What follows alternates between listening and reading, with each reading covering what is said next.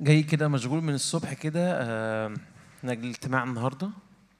آه، والصورة اللي جوايا كأني الرب عايز يفتح بيبان مقفولة بقالها وقت.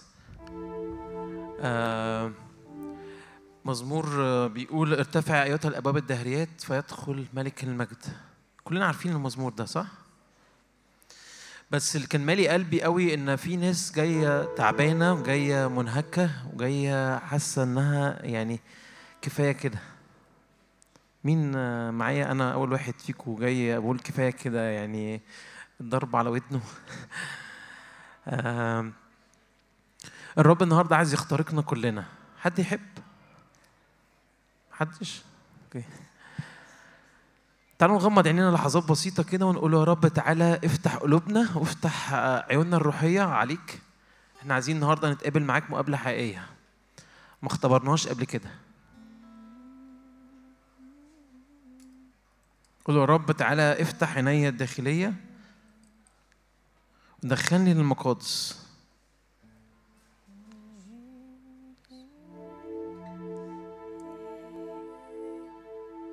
يا رب املى عينيا بحضورك. يا رب افتح عينينا لكي نرى نورك وبهائك وجمالك.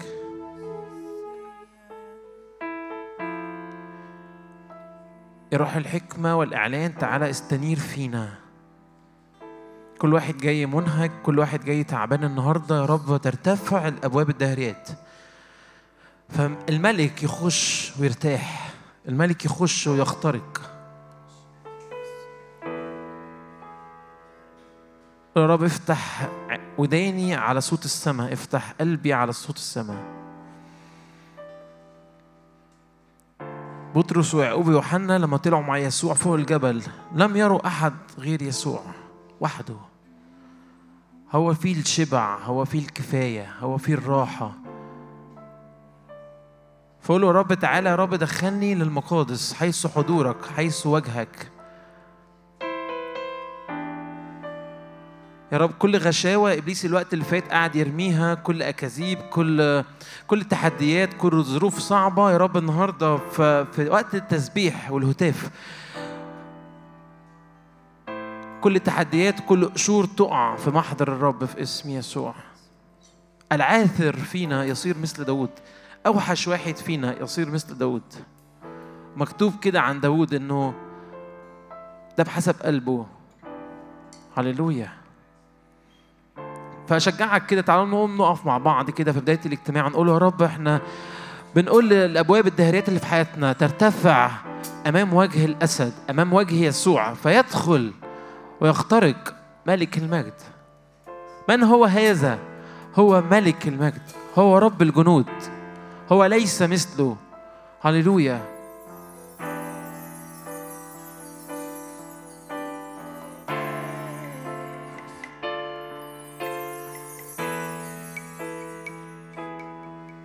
هللويا هللويا يا رب. بننظر إلى ملك المجد. صلي كده الصلوة دي يا رب. قول له قول له كده يا رب. كل قشور يا رب دخلت على عينيا الروحية كل قشور دخلت على نفسيتي. يا رب النهارده ترتفع يا رب كل أبواب دهريات. النهارده يوم راحة النهارده يوم فرح النهارده يوم انتصار النهارده يوم غلبة. في اسم يسوع لا رجوع للوراء يا رب لكن نمتد إلى قدام في اسم يسوع. اعلن كده وصدق في الرب وصدقي في الرب الموجود في وسطنا إن كل أبواب دهريات ترتفع ترتفع لأن هو رب الجنود هو ملك الملوك. يا رب إله الجنود من مثلك قوي من مثلك رب وحقك من حولك. يا رب إله الجنود من مثلك قوي من مثلك رب وحقك من يا رب إله الجنود. يا رب إله الجنود من مثلك قوي من مثلك رب وحقك من حولك. لك السماوات لك أيضا الأرض المسكونة وملؤها أنت أسستهما. السماوات لك أيضا الأرض. المسكونة وملؤها أنت أسستهما. لك ذراع القدرة. لك ذراع القدرة. قوية يدك مرتفعة يمينك مرتفعة يمينك. ذراع القدرة اعلن. لك ذراع القدرة قوية يدك مرتفعة يمينك مرتفعة يمينك. اعلن تاني لك ذراع القدرة. لك ذراع القدرة قوية يدك مرتفعة يمينك مرتفعة يمينك. العدل. والحق قاعدة كرسيك الرحمة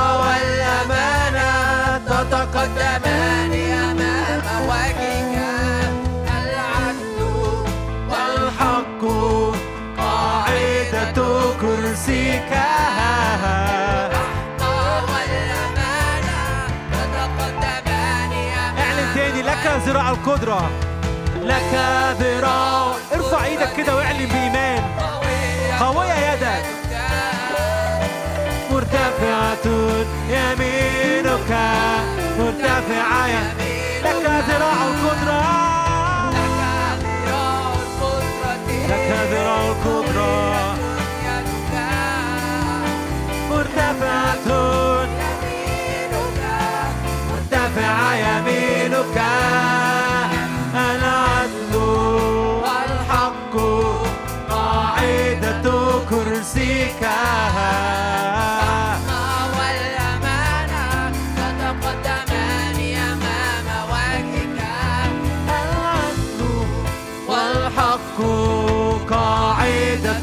كرسيك. والأمانة تتقدمان أمام وجهك وصلنا وصلنا وصلنا ليسوع.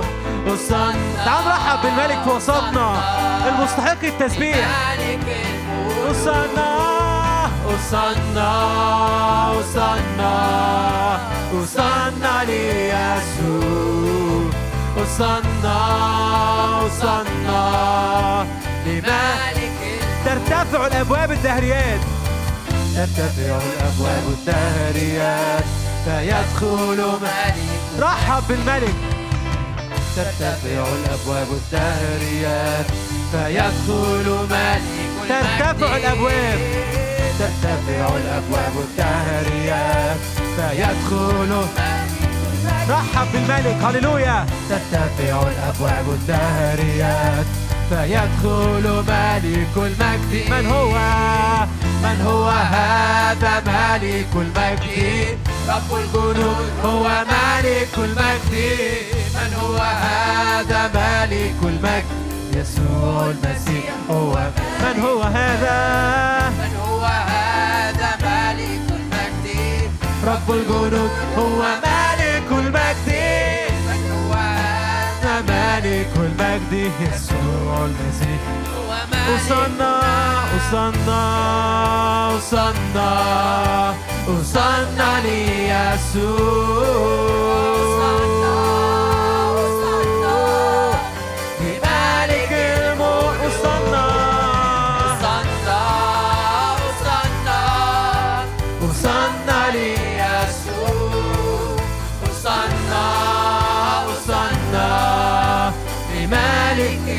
اعلن تاني وصلنا لملك الملوك. وصلنا وصلنا وصلنا ليسوع. وصلنا وصلنا لملك الملوك. وملايكة صاعدة ونازلة والسماء مفتوحة والسلم منصوب. صدق كده وانت بتبص على السماويات. ان السماء مفتوحة فوقيك وفوقيكي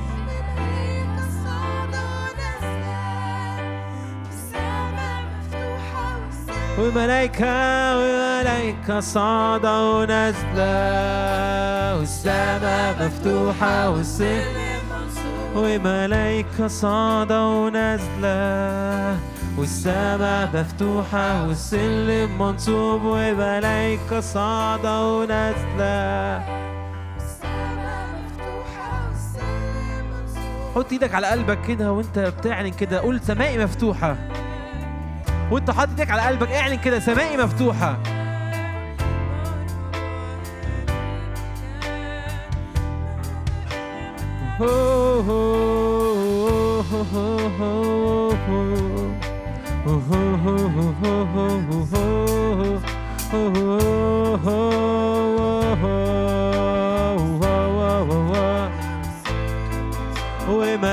وملايكة صاعدة ونازلة والسماء مفتوحة والسلم منصوب وملايكة. صعدة ونازلة والسما مفتوحة وصلنا وصلنا وصلنا وصلنا ليسوع. وصلنا وصلنا لملك الملوك وصلنا وصلنا وصلنا وصلنا ليسوع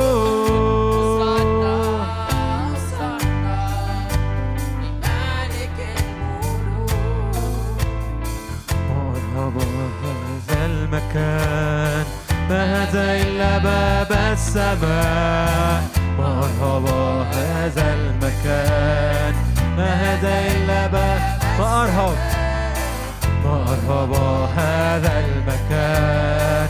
ما هذا إلا باب السماء. مرحبا هذا المكان. ما هذا إلا باب مرحبا مرحبا هذا المكان. ما هذا إلا باب السماء. مرحبا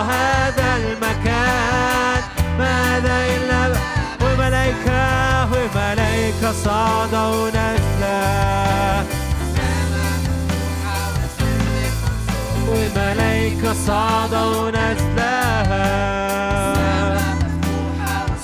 وملائكة وملائكة صعدة ونازلة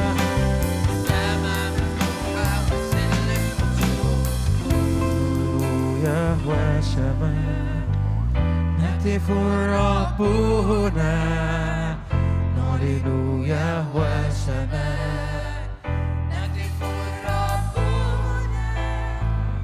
نعلن يهوى شمال نهتف الرب هنا نعلن يهوى شمال نهتف الرب وملايكة صاعدة ونازلة والسماء مفتوحة والسلم منصوب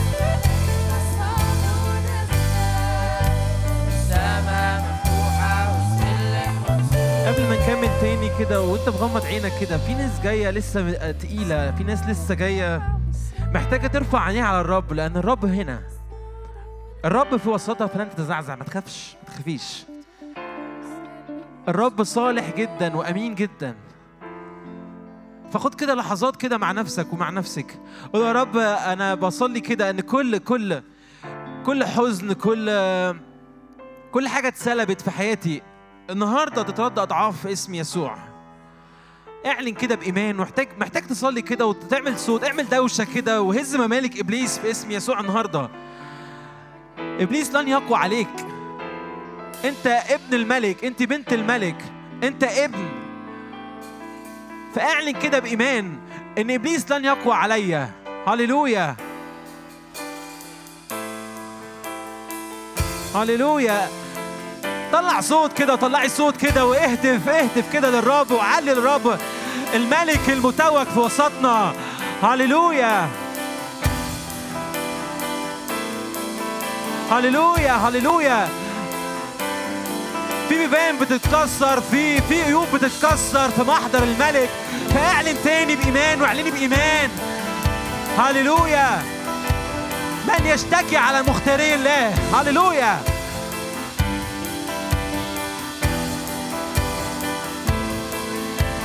هللويا هللويا. علي صوتك كده وهز تاني ممالك إبليس في اسم يسوع.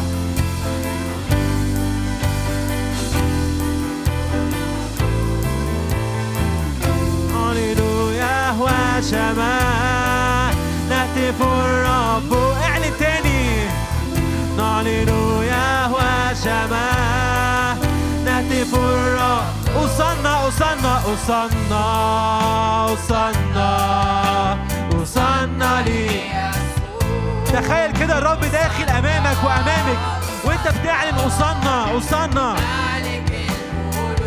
أصنع أصنع أصنع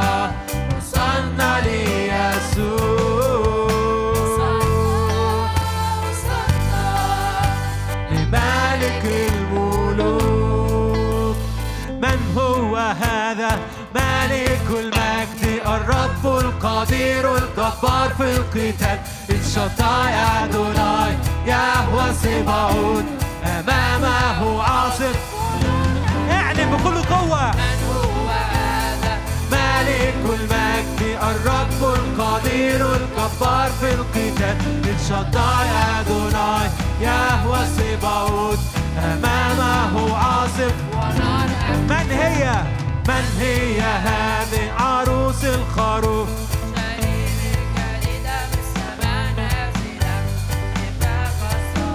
طاهرة كالشمس مرهبة مثل جيش بأن. من هي اعلن من هي هذه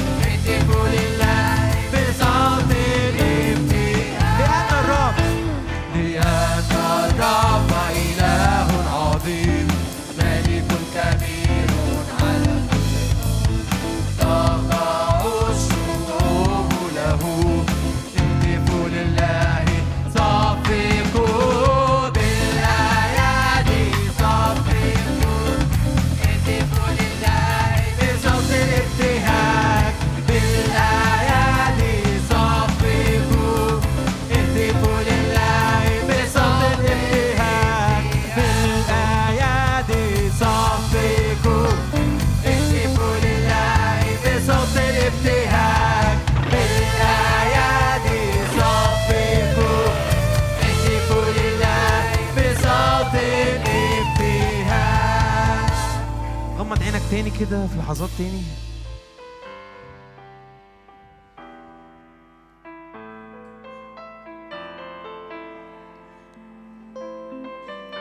يا رب املأ قلبي يا رب بفرح يا رب عظيم جدا. كل اللي اترمى الوقت اللي فات في اسم يسوع يا رب النهارده أضعاف تترد أضعاف في اسم يسوع. كل فرح اتسلب. كل النقلات في الروح يا رب اتسلبت في اسم يسوع. يا رب النهارده تترد أضعاف. اعلن كده بإيمان واعلن بإيمان إن كل حاجة اتسلبت الوقت اللي فات. تترد أضعاف. هللويا هللويا هللويا.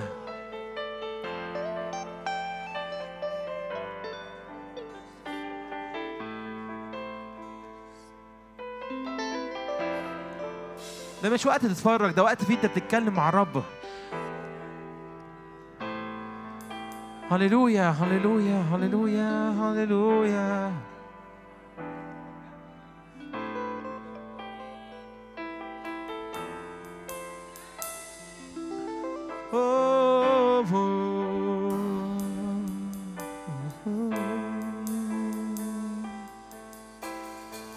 هللويا هللويا لك المجد لك الإكرام. تعال طلع كده كلمات عبادة وتسبيح للرب المستحق في وسطنا. الحمل المذبوح من أجلك ومن أجلك. أعطيه مجدا وعزا وكرامة لأنه هو يستحق. مش بحسب حالتك ولا حالتك لكن بحسب هو. هو ملك المجد هو رئيس السلام هو هو ملك المجد هو يسوع المسيح هو الأبرع جمال من كل بني البشر. هللويا.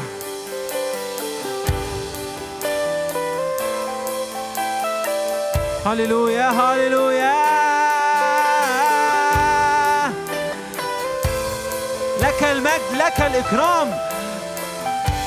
ينفع كتير قوي نقول ترانيم حلوة لكن حاسس إن الوقت دوت جدا. محتاج تطلع صوتك أنت بعبادة وتسبيح للرب لأنه مستحق التسبيح. هللويا هللويا. مستحق يا يسوع كل المجد والسلطان في السماء.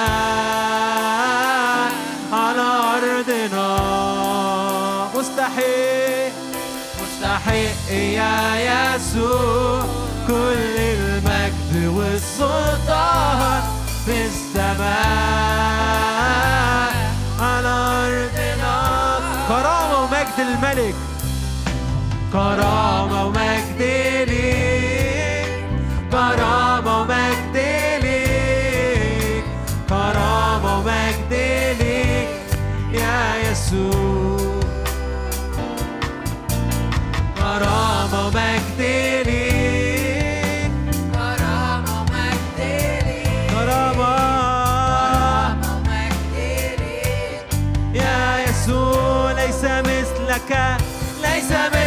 مثلك ليس مثلك ليس مثلك ليس مثلك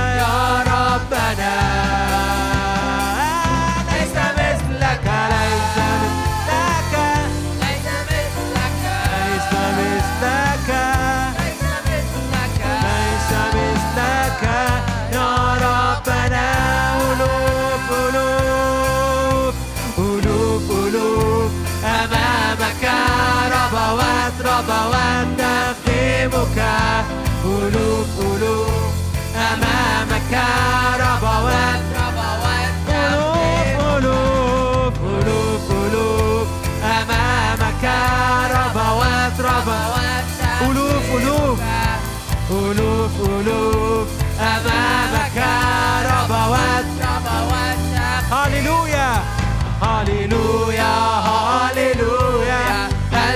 المسيح حقا قام هللويا حقا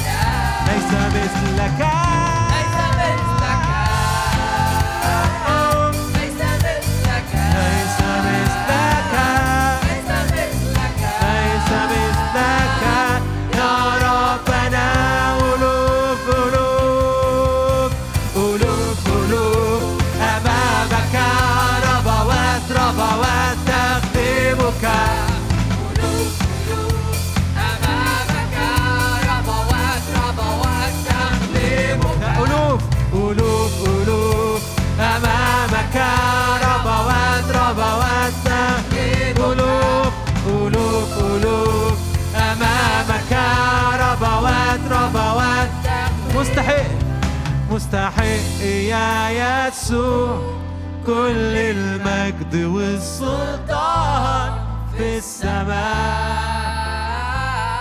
على أرضنا مستحق مستحق يا يسوع كل المجد والسلطان في السماء. على أرضنا. كرامة ومجد ليك. اعلن كده. كرامة ومجد ليك كرامة ومجد ليك كرامة ومجد ليك يا يسوع. كرامة ومجد ليك. كرامة ومجد ليك. كرامة ومجد ليك. كرامة ومجد ليك يسوع. مستحق يا يسوع. كل المجد والسلطان في السماء. على أرضنا اديله اللي هو يستحقه.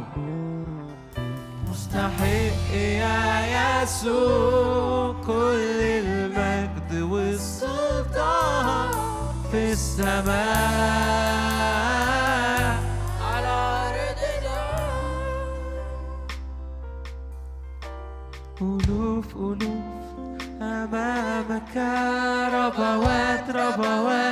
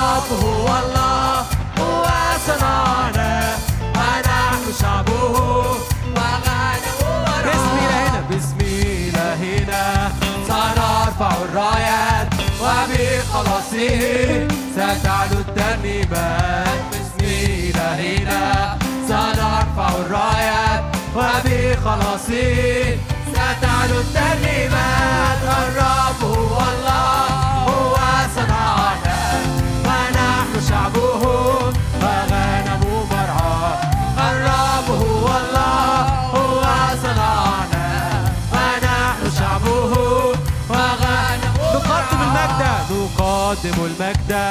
لساكن السماء. ونسبح الحمد. لمن في وسطنا. نقدم المجد.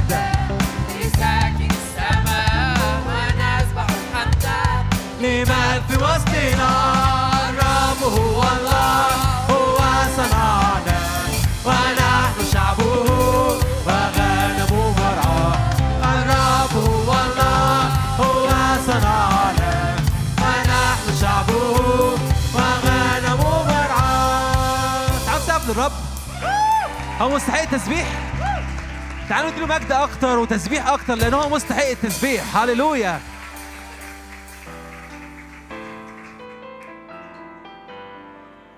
تسبح للرب يعلى وتعلى معاه الفرحة. قلبي هيغني للقدير. مين أن يشوف الخير في ظروفي حتى الصعبة. غني يا نفسي للقدير. بعلن إيماني بعلن شايف إلهي للسلطان للسلطان. ومن أمامي ينقل جبالي بالإيمان بالإيمان. أفرح وأهتف مجدا ليك. افرح بالرب هللويا. مجدا ليك. أنا فرحان بهتف مجدا ليك. مجدا ليك مجدا ليك.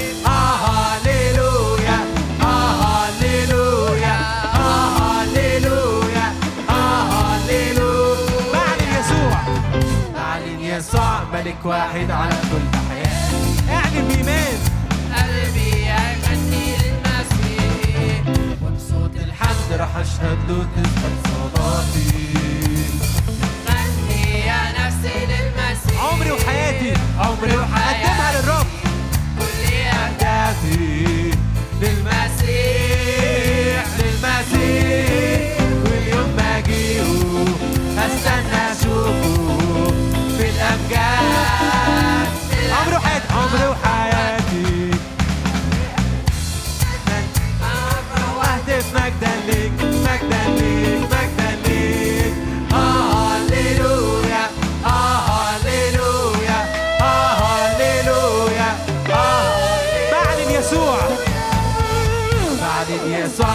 واحد على كل حياتي قلبي هيغني للمسيح صوت الحمد اشهد وتثبت صلاتي.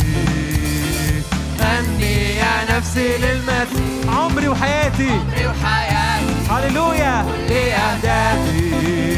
للمسيح للمسيح. واليوم ما اجيه هستنى أشوفه في الامجاد في الامجاد أفرح واهتف مجدا ليك مجدا ليك مجدا ليك أنا فرحان بهتف اعلن تاني أنا بفرحان بهتف أنا فرحان بهتف مجدا ليك مجدا ليك مجدا ليك أنا فرحان بهتف مجدا ليك مجدا ليك فرحان أنا فرحان بهتف مجدا ليك مجدا ليك مجدا ليك. أنا فرحان بهتف مجدا ليك. اعلنها تاني. أنا فرحان بهتف مجدا ليك مجدا ليك مجدا ليك. أنا فرحان بهتف مجدا ليك مجدا ليك مجدا ليك. هللويا آه هللويا آه هللويا آه هللويا تسبيحك يملى الكون. أنا شد على هتاف وعدك صادق مضمون مسنون اعلن إيمان. تسبيحك يملى الكون. شد على هتاف وعدك صادق مضمون أفرحنا. أفرحنا معك هتدوم وفي قلب النار عبرين وعدك هنشوفه اليوم بيعوض السنين. أفرحنا معك هتدوم وفي قلب النار عبرين وعدك هنشوفه اليوم بيعوض السنين. تسبيحك يملى الكون. هللويا. شد على هتاف وعدك صادق مضمون. مسلوب يرجع أضعاف. تسبيحك يملى الكون. أنا شفت على هتاف وعدك صادق مضمون. مسلوب يرجع أضعاف. وحدك عننا بيحارب في الصعب وفي الأزمات. عندك شفاء وعجايب. و مصدق في الكلمات ديت؟ وحدك عندنا بتحارب في الصعب وفي الأزمات. عندك شفاء وعجايب وإيديك تصنع آيات تسبيحك يملى الكون. شد على هتاف وعدك صادق مضمون مسلوب يرجع أضعاف. تسبيحك يملى الكون. أنا شدت على هتاف وعدك صادق مضمون مسلوب يرجع الريح لو صعب عنيد فيها بسلطان. تسود رح تيجي بفجر جديد وتحطم القيود الريح لو صعب عنيد فيها بسلطان. تسود رح تيجي بفجر جديد وتحطم القيود تسبيحك يملى الكون افرح بالرب. لك المجد لك الإكرام مسلوب يرجع ضعاف تسبيحك يملى الكون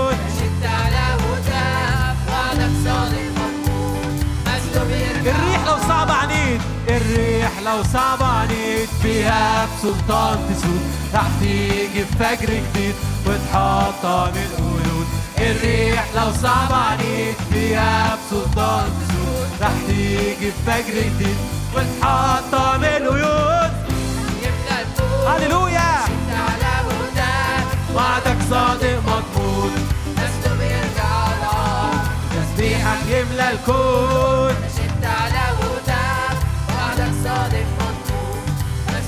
أفرحنا. أفرحنا معك هتدوم وفي قلب النار عابرين. وعدك هنشوفه اليوم بيعوض السنين. أفرحنا معك هتدوم وفي قلب النار عابرين. وعدك اعلنها تاني. بيعوض السنين. أفرحنا معك هتدوم وفي قلب النار عابرين. وعدك هنشوفه اليوم بيعوض السنين. يملى الكون هللويا. شد على وعدك صادق مضمون مسلوب يرجع ضعاف تسبيحك يملى الكون أنا شدت على هتاف وعدك صادق مضمون. مسلوب يرجع ضعاف كلك نور مجدك ماله حد السجود. وكل المجد ليك تسبيح. املأ كل الأرض زي ما المية تغطي البحور. كلك نور. كلامك سنيني. كلامك سنين وأيام مش هيزول. سلطانك بيعدي حدود المعقول ومش بتتغير وثابت على طول. قلب الحزن اتبدله بسرور. كلك نور ليك سلطان. ليك سلطان. تطلق المربوط حر بايديك فينا تشق البحر والأملاك تخضع ليك بالامر والملوك تسجد لك والأكوان.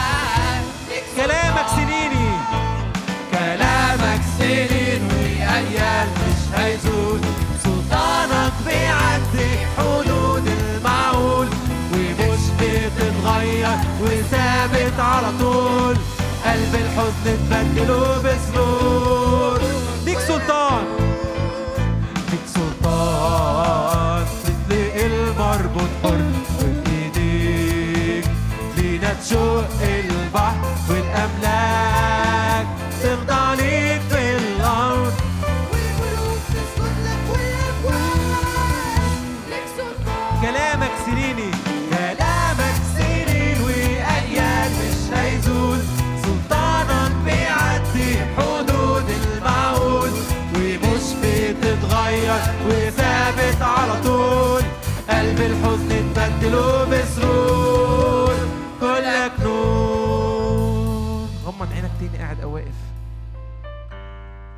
قول يا رب النور يا رب يملأ أرضي.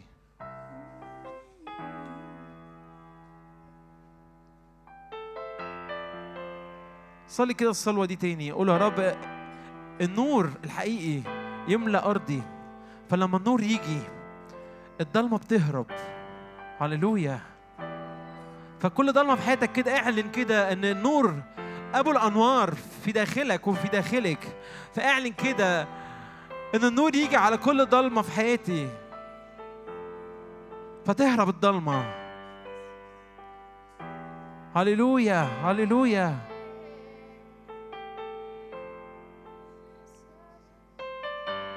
هللويا هللويا.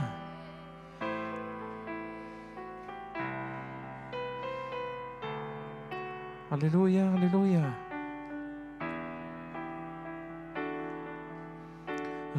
غنوا للإله رنموا لاسمه إلهنا معه حدثوا الجميع بأعماله إلهنا غنوا غنوا للإله رنموا لاسمه إلهنا معه حدثوا الجميع بأعماله إلهنا.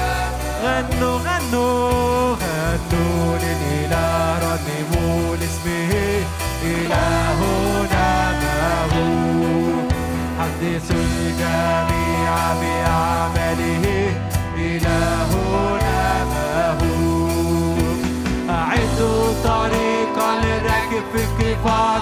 لأن إلهنا رب جبار يقوم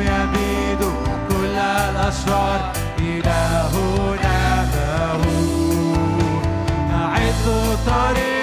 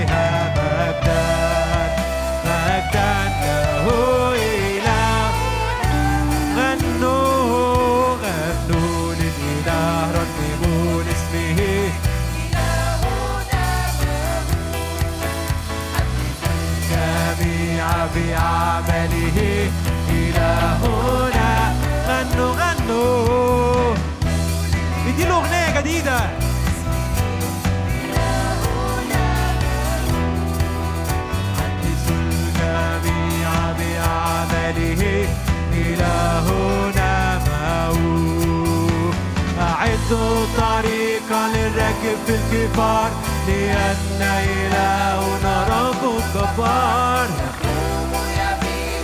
كل الأشرار إلهنا معه. أعدوا طريق الرب.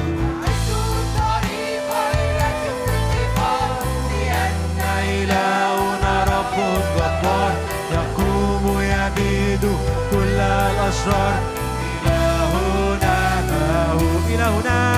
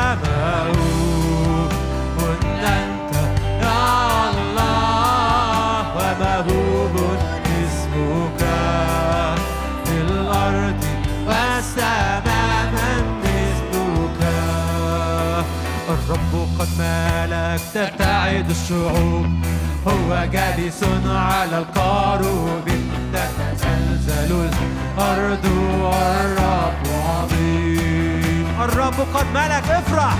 الرب قد ملك ترتعد الشعوب. هو جالس على القاروب تتزلزل الأرض والرب عظيم. عظيم.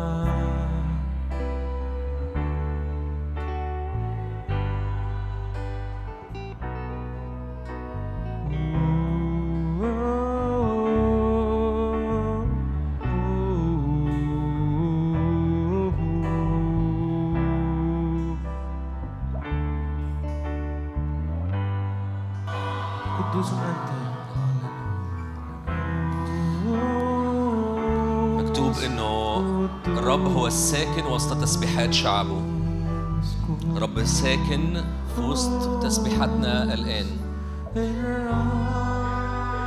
قول لنفسك كده شجع نفسك إنه رب ساكن في تسبيحاتنا الآن.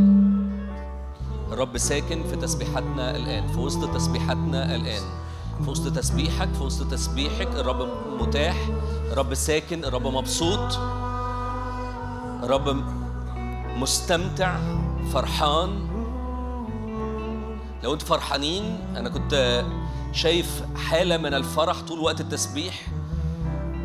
لو في فرح لو انت حاسس بفرح ده فرح الرب. مكتوب كده إنه فرح الرب هو قوتنا فرح الرب هو قوتنا.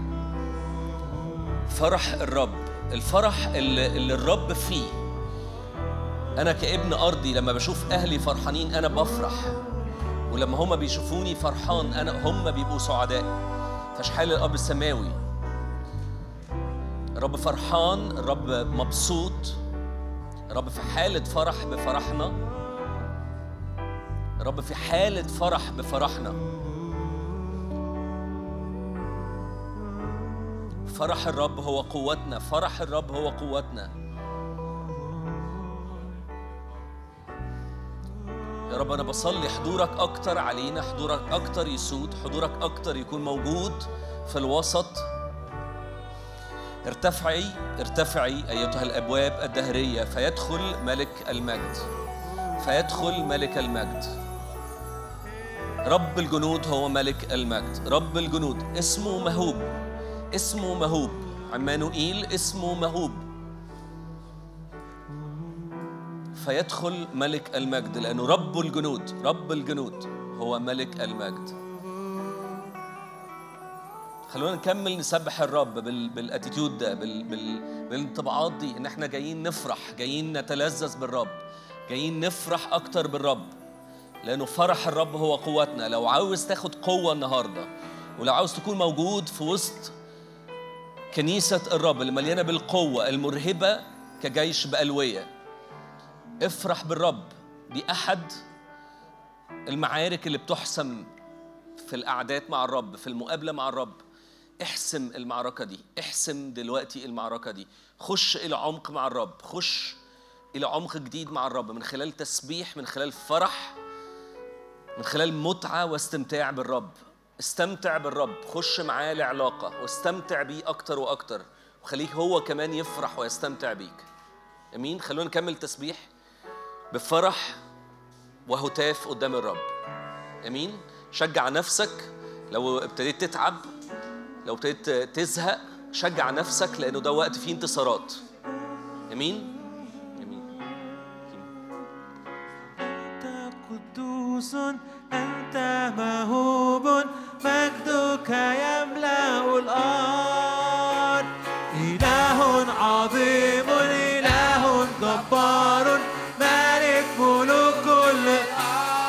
نشاور عليه.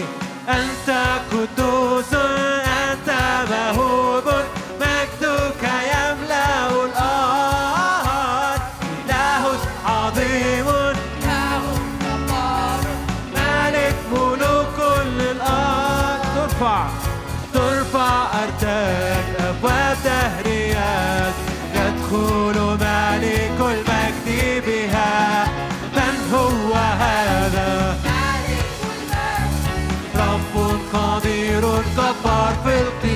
ترفع ترفع أرتاك أبواب دهريات يدخل مالك المجد بها. رحب بالملك. مالك المجد. رب قدير جبار أنت قدوس.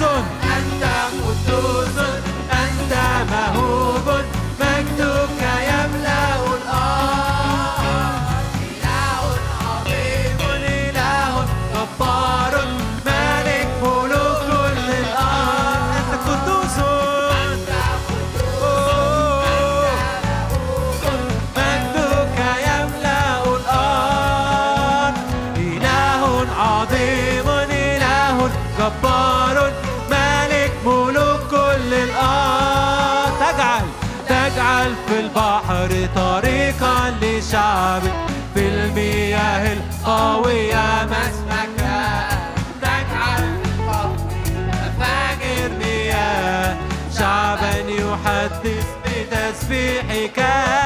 تجعل في البحر طريقا لشعبك في المياه القوية مسلكا تجعل في القبر إياه شعبا يحدث بتسبيحك. أنت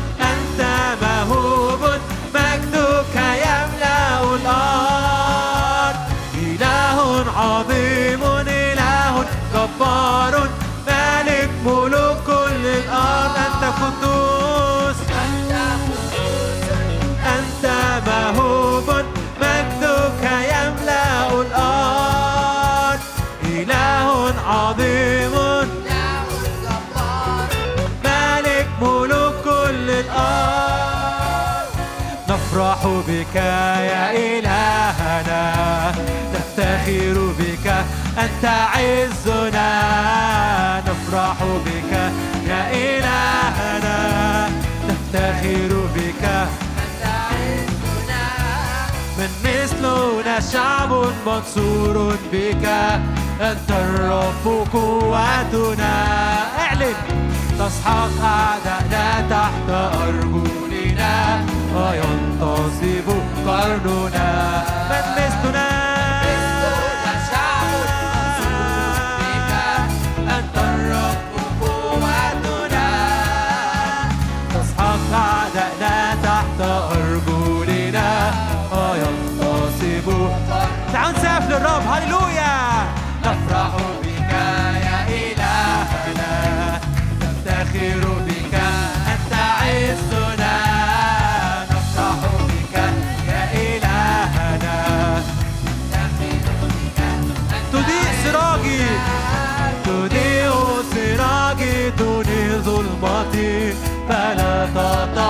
تتقلقل قدماي تمنطقني بالقوة. قوتي فيصير طريقي كاملا أنت تضيء سراجي تنير ظلمتي فلا تتقلقل قدماي تمنطقني بالقوة فيصير طريقي كاملا نفرح بك نفرح بك يا إلهنا. أنت عزنا يا إلهنا. أنت عزنا تعال للرب ونكمل تسبيح. هللويا. أوه،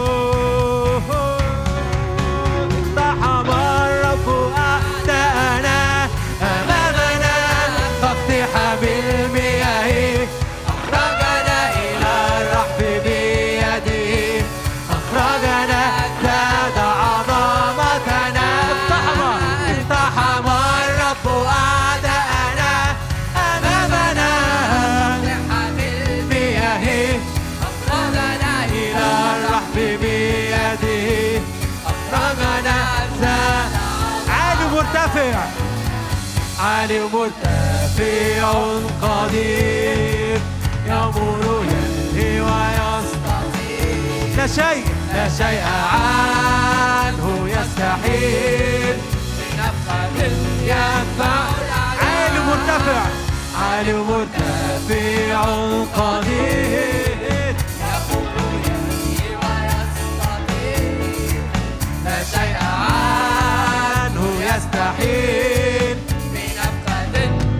يدفع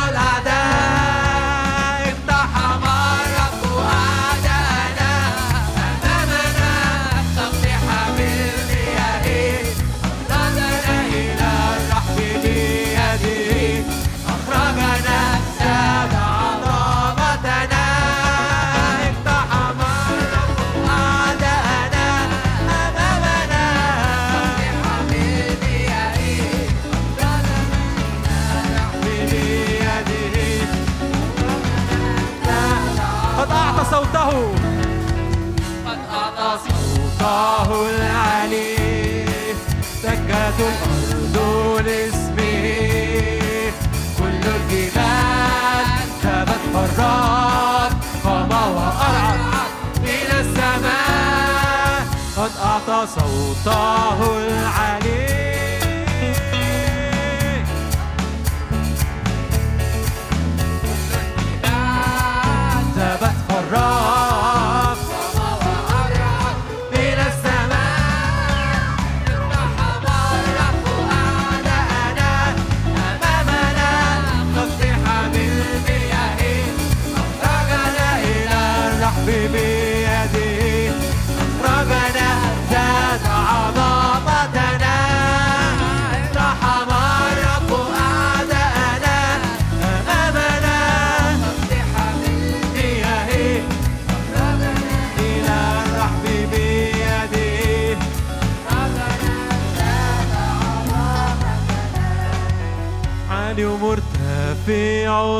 قدير يأمر ينهي ويستطيع لا شيء عنه يستحيل.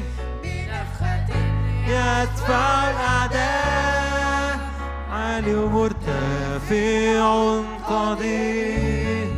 يأمر ينهي ويستطيع لا شيء عنه يستحيل.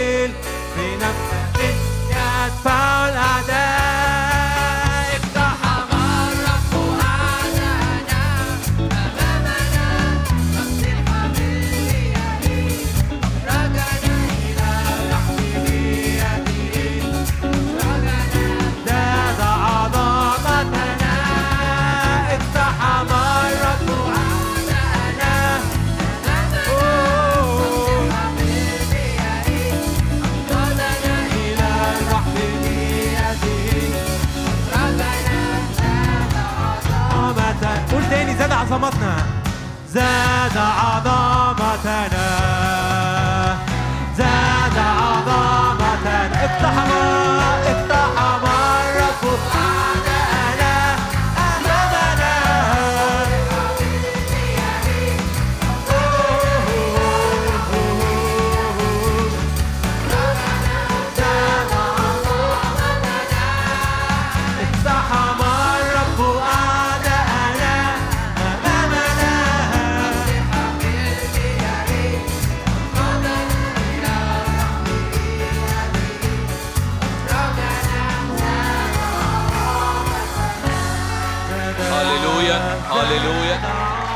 هللويا صدق إنه نفخة الرب كفيلة. نفخة الرب نفخته. نفخة الرب كفيلة إنها تزق كل عدو كل عدو متجسد أو غير متجسد. نفخة الرب كفيلة إنها تزق كل عدو متجسد أو غير متجسد في اسم الرب يسوع. صلي معايا لقلبك ولمشاعرك من فضلك. اللي فيكم حابب يحط إيده على منطقة الصدر. يا روح الله تعالى على صدورنا وعلى قلوبنا بمشاعر جديدة مختلفة. ضد كل مشاعر خوف في اسم الرب يسوع. ضد كل اضطرابات. ضد كل قلق ضد كل آه، لخبطة. ضد كل ضعف إيمان. ضد كل ضعف إيمان. أعنا يا روح الله في اسم الرب يسوع المسيح. كل هج- هجمات من العدو كل هجمات من مملكة الظلمة في اسم الرب يسوع تطرد خارجا تطرد خارجا في اسم الرب يسوع. اشعل يا رب قلبنا إن إحنا نكون متاحين ليك. قلبنا مفتوح لاستقبال كلمتك. قلبنا مفتوح قلبنا مفتوح بالفرح بالفرح. فرحك يا رب يملأ قلوبنا. فرحك يملأ قلوبنا في اسم الرب يسوع. لو في حد هنا عنده آه، ألم أو طقطقة في كتفه اليمين من فضلك صلي معايا. ولو ما عندكش صلي لأخوك للي اللي عنده في اسم الرب يسوع. بننتهر كل ألم في الكتف. بننتهر كل ألم في الكتف. يفارق الجسد فورا. كل هجمة على الكتف اليمين تقف فورا في اسم الرب يسوع. كل وجع في الرقبة كل صداع. لينتهرك الرب الآن. ملكش مكان في هذه القاعة. ملكش مكان على أجسادنا. كل اضطرابات في النوم كل قلق في اسم الرب يسوع حبيبه نوما. يعطي حبيبه نوما. وكل أحلام مش مظبوطة. كل أحلام مش مظبوطة. يا رب قدس أحلامنا تكون أحلام سماوية متصلة بالنوم. صدق إنه أثناء نومك تكون مليان بالراحة وتكون مليان بال... بالعمل الروحي. الروح نشيط. الروح ما بينامش. فروحك يبقى نشيط. صلي قبل ما تنام. صلي دلوقتي إن روحك يكون نشيط. روحك يكون نشيط. في اسم الرب يسوع جوايا إنه كمان في حد في حد من البنات شعرها بيقع كتير في كذا واحدة شعرها بيقع كتير. صلي الرب مش عاوز ده. في اسم الرب يسوع كل لخبطة كل سقوط للشعر في اسم الرب يسوع يبطل الآن يبطل الآن. تنبت صحتك سريعا. الكتاب بيقول كده تنبت صحتك سريعا. تنبت صحتك سريعا. في حد من الناس اللي أول مرة تيجي بيقول إنه أنا إيه اللي جابني هنا؟ أنت في مكانك لأنه الرب هيكلمك النهارده. أنت في مكانك لأنه الرب هيكلمك النهارده. في بنت دبة خناقة جامدة قوي مع أهلها قبل ما تيجي. في اسم الرب يسوع سلام سلام سلام سلام للبيت سلام للبيت. كل هجمة من العدو على العلاقات وعلى البيت. في اسم الرب يسوع سلام للبيت. كل اللي عنده لخبطة بالذات في الدراسة بالذات للناس اللي في ثانوية عامة حماية دم يسوع المسيح على اذهانكم وعلى فكركم لا اضطرابات في الذهن لا سرحان تركيز تركيز تركيز. قدرة الله على الحفظ والفهم. في اسم الرب يسوع. يا رب بنشكرك على الوقت ده من فضلك. تعالى كلمنا انت يا رب. تعالى انت كلمنا. حط لنا الحاجة اللي انت عاوز تكلمنا بيها بالظبط وتوصل الرسالة المظبوطة. أنا أختفي. كلنا نختفي وأنت تزيد. ونح... و... و... و... وتزيد للآخر يا رب. ونحن ننقص في اسم الرب يسوع. ليك يا رب كل المجد. ليك كل المجد؟ آمين. شكرا شكرا يا شباب. Bless you. إزيكم؟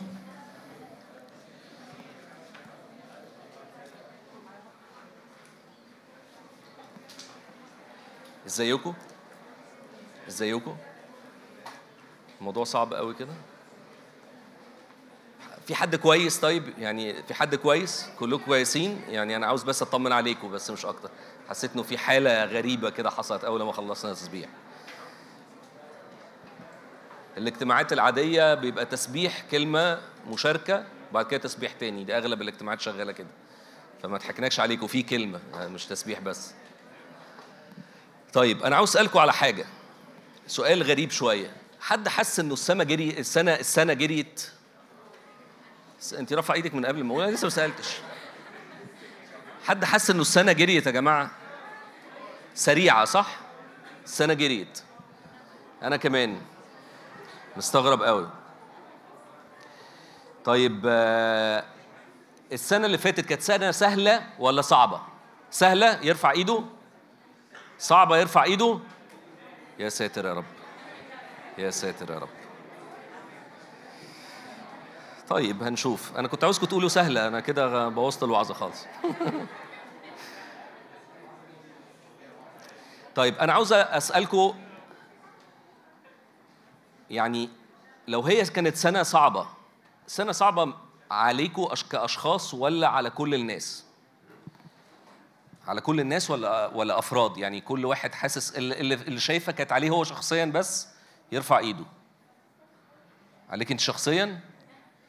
طيب اللي شايفها على الكل يرفع ايده. طيب شفتي كام للكل؟ بس الباقي ما في ناس ما رفعتش ايديها في الحالتين مش عارف دول كان إيه بالنسبة لهم بس آه، كانت سنة آه غالبا كانت سنة حلوة. بس أنا فاكر إنه في ناس منهم قالوا إنها سنة صعبة. ما علينا.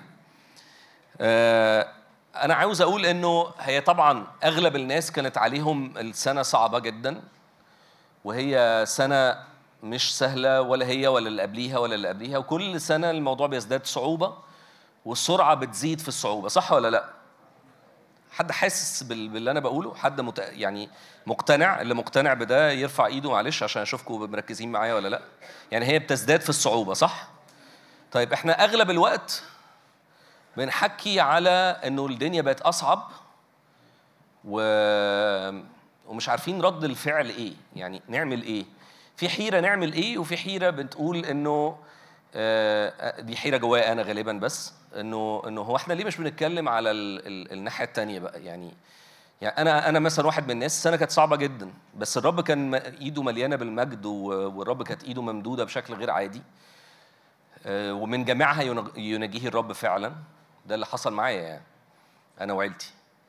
آه، لكن آه، في كلام برضو على الحاجات المستقبلية. يعني المستقبل من خلال أنبياء من خلال الناس الرب كلمهم. الوقت اللي جاي هيبقى شكله عامل إزاي؟ من في منظور من جنب إنه السنة اللي جاية برضو أصعب والدنيا أصعب والعدو أسرع. لكن في منظور تاني بتاع مملكتنا. يا جماعة ما إحنا برضو إحنا لازم نشوف ال- الجنبين. إحنا ما ينفعش نشوف اتجاه واحد. صح ولا لأ؟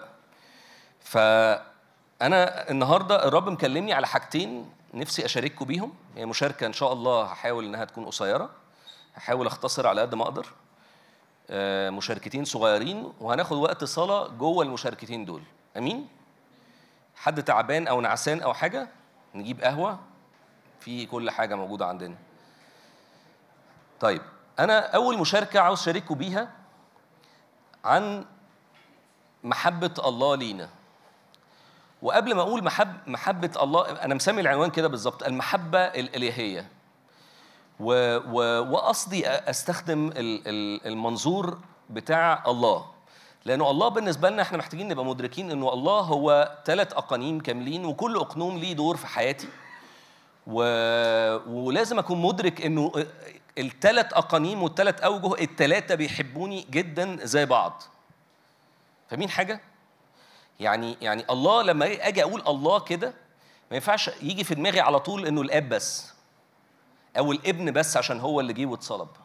هي مشيئة كاملة فيها الله الاب والله الابن والله الروح القدس بكل ارادتهم الثلاثه الواحد في نفس الوقت و و والثلاثه هم أزليين أبديين مفيش واحد فيهم جه قبل التاني على فكرة ومفيش حاجة اسمها إنه يسوع آه، جه من 2023 سنة. لا هو يسوع هو أزلي أبدي هو ما, ما ما كانش ليه بداية خالص ولا روح الله آه، ليه بداية برضو أول لما يسوع نفخ فيه أو أول ظهور ل- لروح ال- الروح القدس اللي كان بيجي يحل ويفارق. مفيش حاجة اسمها كده خالص. الكلام ده مش لاهوتي خالص. الله كله الثلاث أقانيم أزلي أبدي للي فيكم مش عارف يعني. آه وكان في على فكرة إظهارات ل- ليسوع لأنه يسوع المسيح أكتر لغط على الحتة دي يعني حوالينا الناس اللي حوالينا وإحنا إنه يسوع المسيح هو إظهار شكله إيه وإبنه آه، والكلام ده كله. هو يسوع المسيح هو أقنوم صفة من صفات الله نقدر نسميه كده إظهار من إظهاراته. وظهر قبل كده على فكرة قبل ظهوره في المسيح يسوع.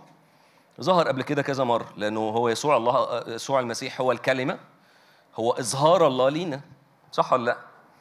فأنا لازم أكون مدرك إنه المحبة الإلهية هم الثلاثه بيحبوني.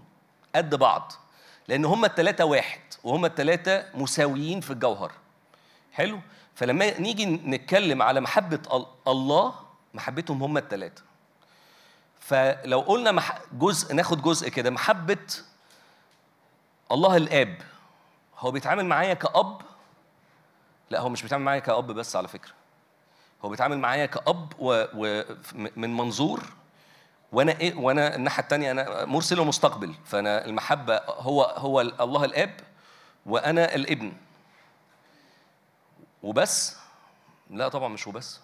ما أنا في إحنا ناسين إنه في قد خلقنا لأعمال صالحة لكي نسلك فيها ولا قد أعدها لكي نسلك فيها؟ اللي هي إيه بقى الأعمال الصالحة؟ عشان برضو الحتة دي ملخبطة شوية فاقصد إن أنا أقولها.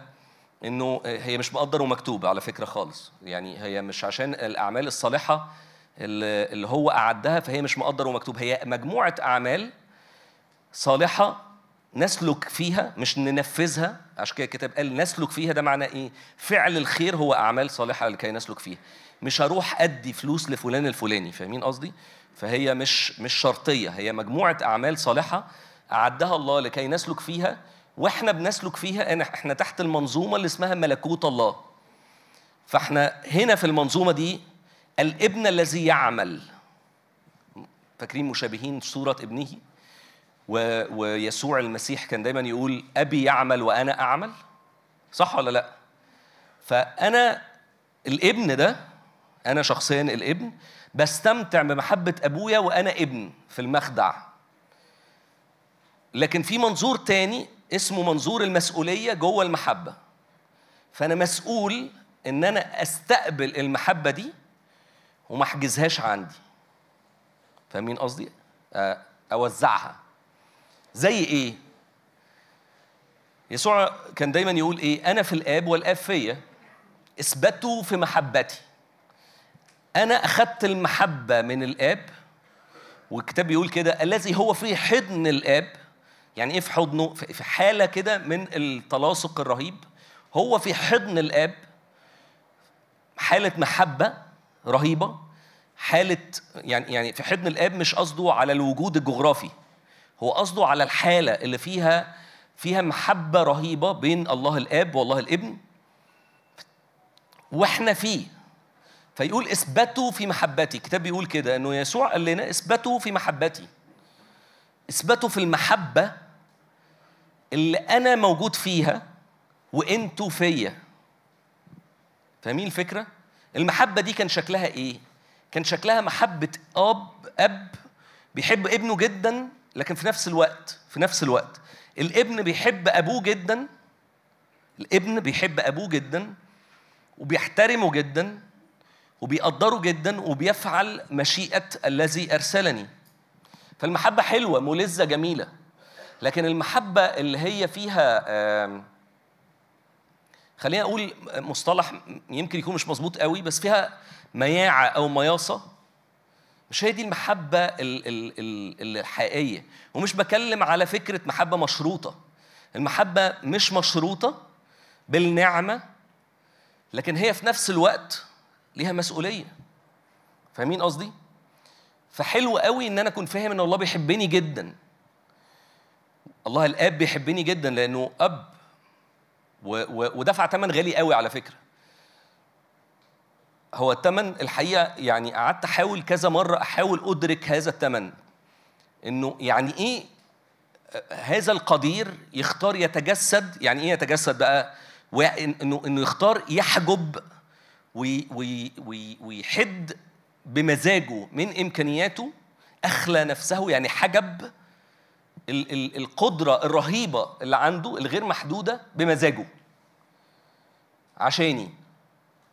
ومش بس كده ده المخلوق المخلوق اللي هو أنا وكل اللي موجودين على الأرض مسكوه وأهنوه ذل غير عادي.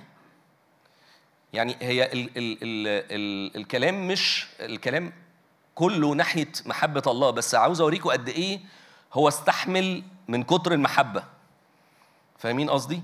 لو تشوف المنظور الرئيسي اللي يسوع سلك فيه مش هت مش هتصدق. تخيل نفسك بلا حدود من القدرات والقوة وتختار إنك أنت تخش جوه بطن إنسانة وتتولد و... وعلى فكرة هو هو طول الوقت الله. يعني ما كانش كان كان ينمو من ناحية الجسم.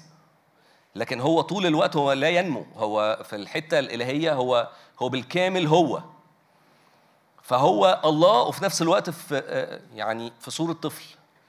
ويفضل يكبر يكبر ويختار إن هو يطيع أبوه وأمه. ليه؟ أنا أنا أعلى منكم بكتير قوي. أنا أذكى منكم بكتير. أنا قدراتي أعلى منكم بكتير. كل ده باختياره. هو كل ده موافق بس عشان بيحبنا. بس ما عندوش أي طابع أي أي دافع تاني غير إنه بيحبنا. الأوحش بقى بعد كده كم الإهانات الرهيبة اللي شافها طول الطريق من تريقة ومن استخفاف و... و... ومش فاهمين إيه اللي بيحصل وهو عمال بيجهز مخطط رهيب. لفداء ال... ال... ال- البشرية اللي عمالة تغلط فيه. فاهمين قصدي؟ وبعد مش بس كده ده هو مرحلة الصليب بقى يعني كل ده في حتة ومرحلة الصليب دي قصة تانية. هم هم هو أصلا أنتوا عارفين إن يسوع اتحاكم يسوع اتحاكم كم مرة؟ عارفين إن هو اتحاكم أكتر من مرة؟ اتحاكم يعني اتح- اتحاكم. وتنفذ فيه الحكم وما اكتفوش فراحوا حاكموه تاني. هو حتى القانون الأرضي ضد عملية ال- ال- ال- الحكم اللي حصلت. ما ينفعش تحاكم كذا مرة. هو اتحاكم واخد العقاب. يعني مش اتحاكم وبعدين قال لا طب بص بقول لك إيه شيل دي وحط مكانها دي. لا ما حصلش كده. هو اتحاكم واخد العاقبة وبعدين اتحاكم تاني. وفي كل مرة من دول يعني مره المرة مثلا بتاعة الجلد أنتوا متخيلين إنه المرة بتاعة الجلد دي إيه اللي حصل فيها؟ هم كانوا هو الأول أخدوه في المجمع جلدوه. وبعدين راحوا مودينه لل- للمحاكمة المدنية بقى. فاتجلد تاني ب ب ب يعني بأعنف أنواع الجلد من الجلد الروماني اللي كان بيبقى سياط كده مخصوص اسمهم سياط العقارب. دي بتبقى حاجة عنيفة جدا كذا نوع وقعدوا يبدلوا على الأنواع دي. ومش بس كده ده هم سلخوه. يعني يعني من كتر الضرب الأول زرق بالجلدة الأولانية وبعد كده ات- اتفرتك حرفيا وبعد كده راحوا ملبسينه ثياب لأنه هو كان غرقان في الدم. فراحوا ملبسينه لبس عشان يعرفوا يمشوا بيه في الشارع. وراحوا بعد كده لبيلاطس تاني وقعدوا يقولوا اصلبوا اصلبوا طب خلاص أطلق لكم باراباس ولا هو باراباس راح خدوه بقى يصلبوه. يكتب بقى كتاب إيه؟ نزعوا عنه ثيابه. عارفين يعني إيه نزعوا؟ يعني هي هي لزقت من الدم. فاهمين قصدي؟ هي لزقت من الدم فاضطروا ينزعوها. كل ده هو ساكت. كشاة تساق للذبح وما فتحش بقه. يعني إيه ما فتحش بقه؟ يعني ما قالش مرة مش ما قالش آي هو كان بيقول آي لأنه إنسان كامل. لكن لكن ما فتحش بقه يعني أنا كان ممكن أفرتكه في ثانية. بقول لكم إيه أنا أنا مش مستحمل كل القرف ده أنا أفني البشرية وخلاص. يروح قايل كلمة يفني البشرية. يقدر ولا ما يقدرش؟ إذا إذا كان اللي قعدوا معاه وما كانوش عارفين قوي هو مين كان عندهم إيمان وهو بيتقبض عليه بيقولوا له يعني إيه طب ما نرسل جيوش 12 جيش كده يفرتكوا الدنيا يخربوا الدنيا. ده ده ده اللي هم لسه حتى ما عندهمش إيمان كامل بيه. كانوا عارفين إنه يقدروا يعملوا ده فشحال هو؟ كان يروح فناء. خلاص البشرية انتهت. ونعيدها من أول وجديد يا جماعة ما إيه المشكلة؟ ما أنا هخلقكم برضو تاني. لكن هو بالنسبة له مش في الحتة دي خالص. أنا بعمل كل حاجة مظبوطة صح. بخلق الإنسان على صورتي كشبهي مليان بالحرية. شبهه إزاي بقى؟ في في كذا منظور محتاجين نركز فيه. منظور الحرية هو ما بيخلقش حاجة ما فيهاش حرية. منظور تاني إنه إنسان علاقاتي الله بيحب العلاقات. هو في علاقة دائمة ما بين الله الآب والله الابن والله الروح القدس في علاقة دائمة مع بعض وكمان في علاقة معانا.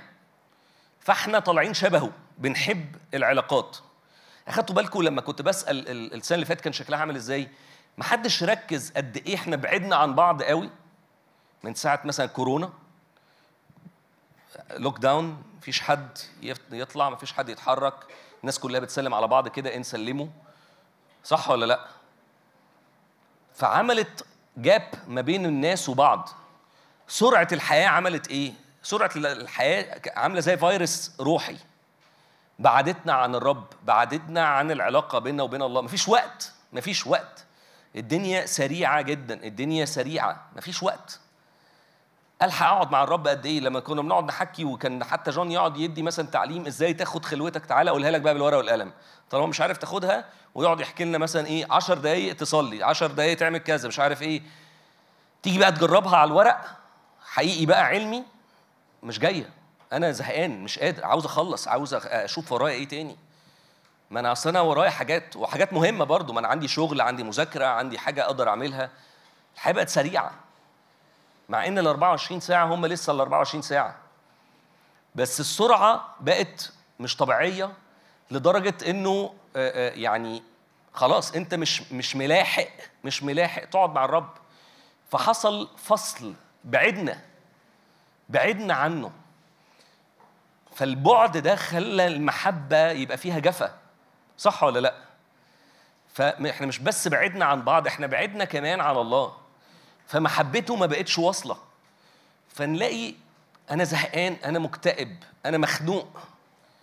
وأنا مش عارف إن أنا حصل تلوث لا إرادي في ذهني وفكري وفي مشاعري وفي روحي بسبب إن أنا بعدت عن مصدر الحياة. صح ولا لأ؟ ف- في كلوسي واحد بيتكلم بيقول كده بيقول إن الذي أنقذنا من سلطان الظلمة ونقلنا إلى م- ملكوت ابن محبته. في تفسيرات كتيرة قوي بتتكلم على إنه ابن محبته ده اللي هو يسوع المسيح. هو مش هو هو الرمز الحقيقي إنه كم المحبة اللي موجودة عند الله الثالوث اللي هو الآب والابن والروح القدس كم المحبة ولدت ولدت حاجة جديدة علاقة حية اسمها المحبة. بسبب المحبة حصل علاقة حصل حاجة مختلفة. حصل طفرة. ملكوت دخلنا جوه ملكوت سلطان ابن محبته. خرجنا من حالة الظلم ال- ال- ال- الظلمة الضلمة اللي موجودة لابن محبته. فالحالة دي حالة محبة غير عادية. الحالة دي مكملة من الأزل إلى الأبد. يعني هو كان بيحبنا من قبل ما نتخلق؟ آه. إزاي يعني؟ هو كده هو أزلي أبدي فحتى في مشاعره أزلي أبدي. سرمدي. أزلي يعني ملوش بداية ملوش نهاية. سرمدي يعني الاتنين مع بعض. فالموضوع كله متمحور حوالين إنه محبة الله دي محبة الله دي كفيلة إنها تخليه يتجسد ويستحمل الألم. كفيلة إن هو يختار يعطينا روح الحياة روح الله. ومش بس يعني ما هو قبل قبل الفداء كان بيعمل إيه؟ كان بيجي ويفارق. ده يختار إنه يسكن فيا. طبعا ما يسكن فيا دي ما دي حاجة كويسة. هو يعني هو يتضايق في إيه؟ لا طبعا يتضايق. على فكرة يتضايق. هو هو مش بيتضايق بقى عادي هو بيتضايق سبعة مليون مرة. في السبعة ملي... سبعة مليار مر- مرة. في السبعة مليار بني آدم لا كل من هو مؤمن وفيه روح الله ما بيبطلش خطية في حالة بت... بت... بتتغير جوايا. بميل ناحية إن أنا مش حابب الخطية بحاول إن أنا أوقفها. بيحصل معجزة. لكن هل ببطلها؟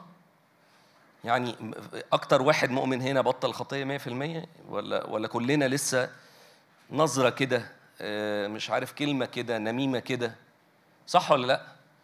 فأنا بعمل إيه؟ أنا يعني هو ما فيش خلطة للنور مع الظلمة فأنا بعمله إيه؟ أنا بجرجره بالعافية جوه الخطية. صح ولا لأ؟ هو بيعمل إيه بقى في المقابل؟ مستحمل. أنا معاك. أنا معاك. أنا بحبك. أنا بحبك.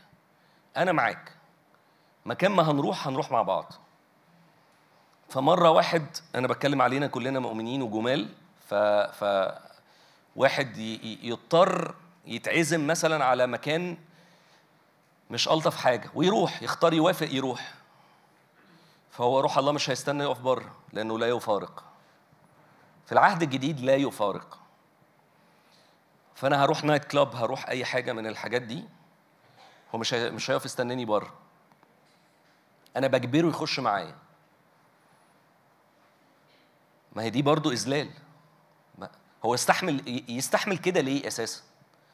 إيه اللي يجبره؟ فلو في حد فينا وأنا اولكم عنده شك واحد في المليون إن هو بيحبني حب يعني رهيب أنا نفسي في وقت من كتر الصعوبات اللي كانت موجودة الس- ال- السنتين ثلاثة اللي فاتوا حسيت هو فعلا بيحبني قوي كده؟ ولا أقل شوية من اللي أنا متخيله؟ فالأقل شوية ده برضو ممكن يقول إيه؟ طب ما أدوس عليه سنة. أقرص له ودنه ودنه أو أستخدمه إنه يقرص ودن حد تاني. فاهمين الفكرة؟ أوقات بيجي لنا أفكار كده. صح ولا لأ؟ يعني التجربة الجامدة دي هو قصد يدخلني فيها عشان أتعلم درس. يعني برضه هحاول ألوي الحقيقة بس هي هي مش حقيقة على فكرة. هي مش حقيقة. هو الله غير مجرب بالشرور مجرب بالشرور وهو لا يجرب أحدا خالص. تمام؟ حد عنده شك في الآية دي يا جماعة بس عشان يعني ما نتلخبطش فيها عشان دي آية محورية في حياتنا لازم كلنا نبقى عارفينها. الله غير مجرب بالشرور وهو لا يجرب احدا. فأنا فاكر مرة برضو حد جه قال لي يعني بص هو هو أنا عارف إن الله لا يجرب احدا بس أنا غالبا أنا بالذات بيجربني. بنابع كويس. يعني يعني هو بنابع كويس. نيته حلوة. عشان ما نفهموش غلط. يعني هو بيتكلم على ربنا كده إنه نيته حلوة. نية ربنا. هو قاصد في التجربة دي يعلمني درس وأنا خلاص اتعلمته. مش كده خالص. مش كده. ما هو إزاي يحبني وازاي يكون بيجربني يا جماعة؟ إزاي؟ فاهمين قصدي؟ الموضوع كله مجانا. المحبة كلها مجانا. بالنعمة. فاحنا عندنا أول حاجة إنه المحبة موجودة موجودة بالنعمة مثبتة في كل تصرفات الله. تاني حاجة المحبة دي فيها مسؤولية. مش تاني حاجة تاني تاني نقطة في أول مشاركة. أنا لسه في أول مشاركة. أوكي؟ تاني نقطة في أول مشاركة إنه هي مجانية 100% ومثبتة بكل تصرفات الله معانا هي مثبتة 100% طب يعني يعني أفهم من كده إن هو جه ومات واتصلب لغفران الخطايا ده مجانا ما فيش أي مصلحة من وراه؟ هو إحنا يعني معلش يعني هو يعني حتى الكتاب بيقول يعني هو يقدر إن يخلق من الحجرة من الحجارة ولاد لإبراهيم. هو مش محتاج أي حاجة من أي حد. ولا لما هصوم هفيده في حاجة ولا لما هفطر هساعده في حاجة. أنا مش يعني هو هو بعيد جدا عن إن أنا أقدر اعمل له أي حاجة. فهو مش محتاجني في حاجة خالص. فأي فكر بيتسرب حتى من ال ال المجتمع اللي حوالينا إنه هو العبادة بتاعت الله هو إحنا خلقنا عشان نعبده فالعبادة بتاعت الله دي بتقويه. لا هو ما بتقويهوش هو هو ما بيفرقلوش حاجة خالص هو مش محتاج يتقوى هو هو جاب السقف هو أعلى أعلى أعلى حاجة. دي أفكار آه، من الآلهة اليونانية بقى ولا أي بلا من الحاجات اللي بتحدف دي. لكن هو هو هو جاب السقف في كل حاجة هو ما عندوش مش محتاج أي حاجة من أي حد فينا. فهو أي حاجة كويسة هيعملها لينا مش مستني وراها أي حاجة خالص. فاهمين قصدي؟ فيجي بقى يساعدني كده بقى مش مذاكر قوي فيساعدني في المذاكرة فانجح. احس يا كسفت. هصوم ثلاث أيام بقى عشان الرب ينبسط بيا. هو مش محتاج حاجة خالص. خالص. أنا لما بصوم أنا اللي بستفيد. أنا لما بعمل خير أنا اللي بستفيد. أي حاجة أنا بعملها دي دي ليا أنا. هو عمل اللي عليه مجانا ومش مستني من حد أي حاجة. إحنا اللي المفروض ندرك ندرك إنه في مسؤولية تجاه الحب ده. فاهمين قصدي؟ في حد مش واصل له الفكرة إن الله حبنا مجانا؟ ببلاش. خالص. طيب أنا دلوقتي عرفت إن الله بيحبني ببلاش مجانا. تمام؟ والنعمة غطت الخطية اللي فاتت كلها واللي جاية كلها اللي فاتت اللي هي من أول إيه حتى اللي أنا ما عملتوش أنا لبسته. عادي. بالقوانين الطبيعية أنا مثلا اتولدت في عيلة غنية فأنا ورثت الغنى بتاعهم. فاتولدت في عيلة مليانة بالخطية ورثت يعني خطية آدم موروثة غصبا عننا يا جماعة. ده بالقوانين العادية خالص مش محتاجة أي فكاكه صح ولا لأ؟ فهو لما غفر الخطية كلها لحد خطية آدم كلها كانت مجانا. صح ولا لا؟ أنا مش محتاج منكم أي حاجة. أنا بلحق البلوى السوداء اللي عملتوها.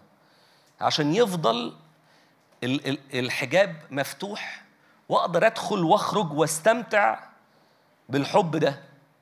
وهو مش هيستمتع؟ لا هو بس كل متعته يشوفني فرحان. فاهمين قصدي؟ كل متعته يشوفني فرحان. ويبقى في علاقة حية بيني وبينه. بس علاقة حية بيني وبينه.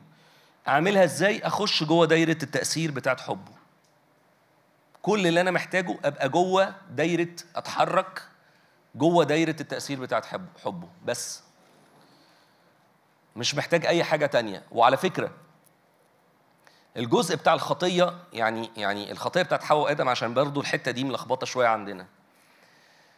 الحتة دي جزء من شرحها هيبسط البنات قوي. بس أنا خليني أشرحها لكم بالطريقة المنظور ال ال لو اقتنعتوا بيه اقتنعتوا ما اقتنعتوش هتقتنعوا إن شاء الله. تمام؟ لو تاخدوا بالكم هي هي وأغلب الرجالة بيقولوا هي حواء هي اللي أقنعت آدم ونقعد نهرج في الحتة دي. طب وهو آدم أكل منها ليه؟ هي التعدي الرئيسي إنه آدم هو الرأس. الله خلق آدم الأول وخلاه هو الرأس. فالتعدي أصلا جه من آدم. إزاي بقى؟ حواء أغويت من الحية. الحية تكوين قصة في تكوين معروفة جدا إنه حية احيا كل المخلوقات اللي موجودة فضحكت على حواء وأقنعتها إنها تأكل من الشجرة فهي حواء ضحك عليها. آدم بقى يضحك عليه ليه؟ مش كل ال ال الوصايا الله شخصيا اداها لآدم؟ صح ولا لأ؟ فهو الله شخصيا إدى الوصية لآدم توارثت من آدم لحواء. قال لها بصي ربنا قال لنا نعمل كذا فانت ما تجيش ناحية هناك. فهي يضحك عليها. أنا كآدم بقى آه، آه، يعني آدم القديم ألم بقى الموضوع وأروح أعتذر للرب والموضوع يتلم. لا هي تروح قايلة لي، أروح أنا واكل على طول. أنا مش عاوز خناق وبتاع وتقعد تعكنن عليا في البيت. هي آه، آه، التعدي جه كده. أنا مش عاوز خناق. كل من الشجرة ياكل على طول من الشجرة. طب ليه؟ ما أنا الرأس. فاهمين قصدي؟ فالتعدي من آدم كان متعمد. التعدي من حواء هي أغويت. لكن التعدي من آدم يعني الكتاب ما قالش إن هي راحت عاملة كتف كده إن هم أصلا ما كانش فيه. فما عملتش كتف كده فراحت فما قدرش يستحمل راح واكل تفاح. هي ما كانتش تفاحة أصلا هي الكتاب ما بيقولش إنها تفاحة يعني. لكن لكن هو التعدي فاهمين قصدي؟ الفكرة إنه التعدي بتاع آدم كان بحالة إدراك. هو كان فاهم هو بيعمل إيه. ومن هنا جه الخطية إن هو تعدى ال ال ال الوصية تعدي متعمد. فالله بقى يعمل إيه؟ يقابل التعدي المتعمد ده إزاي؟ أنت عارف من الأول يا آدم إن أجرة الخطية هي موت يبقى موت. لا هو ما عملش كده. هو قعد سنين يخطط لحد لما وصل لفداء كامل حتى العدو نفسه حتى إبليس نفسه ما عرفوش. مخطط ما يخرش المية حتى إبليس نفسه ما عرفوش. لأنه ما إبليس نفسه ما قدرش يتخيل انه الله بكل جبروته وقوته يختار إنه ينزل واخذا صورة إنسان ويتهان ويتذل وي- ويتعمل فيه كل ده. كل ده منظور لإيه؟ هو بس محبة. هو بس محبة. مفيش حاجة تانية غير كده. الحاجة التانية اللي عاوز أقولها لكم التالتة بقى اللي عاوز أقولها لكم في المنظور بتاع المحبة. المحبة الكتاب بيقول عنها عنها إن هي قوية كالموت. ومش بس كده هي زي ما الله محبة إبليس خوف. فاهمين قصدي؟ فالمحبة سلاح رهيب ضد أعلى رتبة هجوم من العدو فاهمين الفكرة؟ فاهمين الفكرة؟ اللي, اللي سرح مني يا جماعة فاهمين الفكرة؟ يعني اسرح في اللي فات ركز في دي المحبة اللي في الله اللي أنا بستقبلها أنا ما بعملش فيها أي حاجة أنا ما عنديش حاجة يعني عشان برضو ما نختلفش كتير أنا كإنسان ما عنديش حاجة أقدمها أنا فاضي من جوه فمهما كانت إمكانياتي أنا مش هعرف أحب المحبة الغير مشروطة اللي هي المحبة اللي بجد. اللي هي إيه؟ يعني مثلا آه، واحد يقول آه، شاف واحدة أنا حبيتها من أول نظرة. هرد أقول إيه؟ هقول إيه؟ مش هينفع أقول حاجة في المايك. مفيش حاجة اسمها حب من أول نظرة. مفيش حاجة اسمها كده. ده شهوة. الحب الحقيقي ده حب واعي إرادي. فاهمين قصدي؟ فأنا كإنسان أنا ده مش عندي. بقدر أعمله لما بستمتع وبستقبل واتشحن من حب الله. بطارية فاضية. تتشحن تطلع. ما تتشحنش هي مش مصدر. الله هو المصدر. اتشحنت بالمحبة أقدر أقف قدام أي خوف. الخوف له عذاب. الخوف بيعذب بيعذب. الخوف بيعذب. أنا عارف إنه في ناس كتيرة وأنا شايف فيهم دهوت متحاربين جدا بالخوف. خوف على المستقبل خوف على وفي ناس بتحارب الخوف اللي هي ال panic attacks والحاجات دي. أنا عارف ده كويس. مش عارفكم شخصيا بس أنا شايف ده يعني. ف عاوز تخف استمتع بمحبة الرب. دي مفتاح ده علاج ده سلاح في منتهى القوة. ال- الحاجة ال- الرئيسية اللي أقدر أقولها لك النهاردة وأقولها لك محبة الله سلاح في منتهى القوة ضد كل هجمات من الخوف. أي هجمة تقابلك من الخوف خش مخدعك استمتع بمحبة الله هتلاقي الموضوع اختفى. محبة الله قوية بشكل غير عادي تقدر تقف ضد أعلى هجمة من هجمات العدو. تمام؟ عاوز أثبت في المحبة. ده وصية يسوع يسوع المسيح قال كده اثبتوا في محبتي. عاوز أثبت في المحبة دي إزاي؟ محتاج ألاقي وقت اللي العدو يعني يعني زي ما خدنا بالنا في تكوين بداية بداية دايما العدو عمره ما بيهاجم هجمات مباشرة لأنه مباشر أنت هتشوفه. لكن عاوز يهاجمك يهاجمك يلبس بدلة ويتشيك ويهاج- ويهاجمك فتتخدع. فنفس طريقته في الهجمات على إنه مش عارف أستمتع بمحبة أبويا. يضيع إيه؟ ما يضيعش المحبة. وعلى فكرة في في في وقت جرب يهاجم ما بيحبكش. مين؟ أكيد يعني من غير ما ترفعوا ايديك أكيد في على الأقل مرة اتهاجمت إنه ربنا ما بيحبكش. بس لما وقفت ضد ده وحاجات حصلت حواليا أثبتت ده وسمعت وعظات وسمعت حاجات تثبت إنه الله بيحبني فيعمل إيه؟ طيب هم عشان يثبتوا في المحبة محتاجين يلاقوا وقت قدام الله عشان يعرفوا يخشوا ويثبتوا جوه المحبة. فأنا هعمل إيه؟ هعمل حرب غير مباشرة. هضيع الوقت. بيظن إنه يقدر إنه يغير الأوقات والسنن. فاهمين قصدي؟ هي طبعا الآية ليها معاني تانية أقوى بكتير بس هو بس هي شاملة جدا. فيقدر يفتكر إنه يقدر يلهي الناس قوي فيضيع وقتها يلهينا قوي فيضيع وقتنا فلا نثبت في محبة الله. صح؟ مين فيكو آه، آه، اتحارب أو يعني هسميها تحارب إنه أغوي حتى ممكن نسميها كده إنه ما يلحقش ياخد قعدات قدام الله ال ال الأسبوعين ثلاثة اللي فاتوا. بلاش السنتين ثلاثة اللي فاتوا. أنا شخصيا. يعني أنا اتحاربت كتير جدا إنه ما قدرتش أقعد قعدات واضحة قدام الله قاعد قدامه قاعد بستمتع بيه وبمحبته على الرغم إنه أوقات بقعد معاه آخد تعليمات. إحنا كنا بنقول الأول إن أنا في جزء محبة بستمتع بيها كابن ابن مدلل وفي جزء تاني بستمتع بيها كابن موظف. فاهمين قصدي؟ اللي هي المسؤولية. فأنا ممكن أقعد معاه أنا الابن الموظف. ها هنعمل إيه النهارده يا رب؟ هنشتغل فين؟ هنروح نزور مين؟ هنروح نصلي لمين؟ هنروح الاجتماع نعمل إيه؟ شكلها حلو صح؟ طب وفين المحبة بتاعت اللذة اللي بيني وبين الله أبويا؟ فين الاستمتاع؟ دول كفتين لميزان. لو واحدة منهم وقعت التوازن كله وقع. أنا ما ينفعش أكون ابن مدلل بس. ف... فيبقى يعني وارث وكل حاجة. لكن ال- الميراث ده ما... الرب ما يقدرش يستأمني عليه. وفي نفس الوقت ما ينفعش أكون موظف بس. أنت جاي بتعمل أنا بسلك في ملكوت الله بعمل وبسوي. فين يا حبيبي المحبة؟ فين العلاقة الحية اللي بينك وبين الله؟ باظت. باظت. باظت البنوة. بقيت موظف بقيت عبد من غير ما أخد بالي. خدوا بالكم من النقطة دي قوي. لو عاوز اسيب لكم حاجة في المشاركة الأولانية خد بالك إنه آه المسؤولية مهمة. لكن لازم أتغرس جوه المحبة بالمنظور بتاع الابن مع أبوه.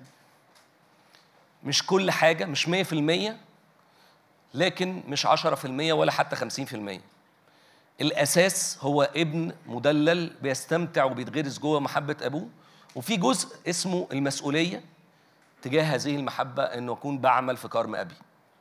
أمين؟ كده إحنا خلصنا المشاركة الأولانية. نخش على التانية. إيه رأيكم؟ التانية يعني هشرح لكم شوية حاجات كده ركزوا فيها عشان تفهموا في الآخر أنا عاوز أقول إيه وليه ربطت ال- ال- الموضوعين دول المهمين جدا مع بعض. التانية أنا مسميها مميزين الأوقات والأزمنة. ودي آية. فأنا محتاج أكون مصحصح. ننسى بقى المحبة مش ننساها. نركنها دلوقتي على جنب. ونركز في حتة المسؤولية. جزء من مسؤولياتي إن أنا أكون فاهم وواعي وناضج كفاية ومميز جدا الأوقات والأزمان. صح ولا لأ؟ طيب مين عارف النهارده إيه؟ يوم إيه في الشهر؟ ثلاثة شهر إيه؟ سنة كام؟ بس خلاص خلصت المشاركة كده. لا أنتوا يعني واخدين بالكم مهم جدا إن إحنا نبقى عارفين إحنا يوم إيه شهر إيه يوم إيه في الشهر. ده من الناحية الأرضية. من الناحية الروحية بقى أنا فين؟ دي نقطة مهمة جدا. أنا محتاج جدا جدا أبقى فاهم أنا فين من ناحية الكالندر من ناحية الوقت في العالم الروحي. أول حاجة هقرأ لكم حتة كده سريعة.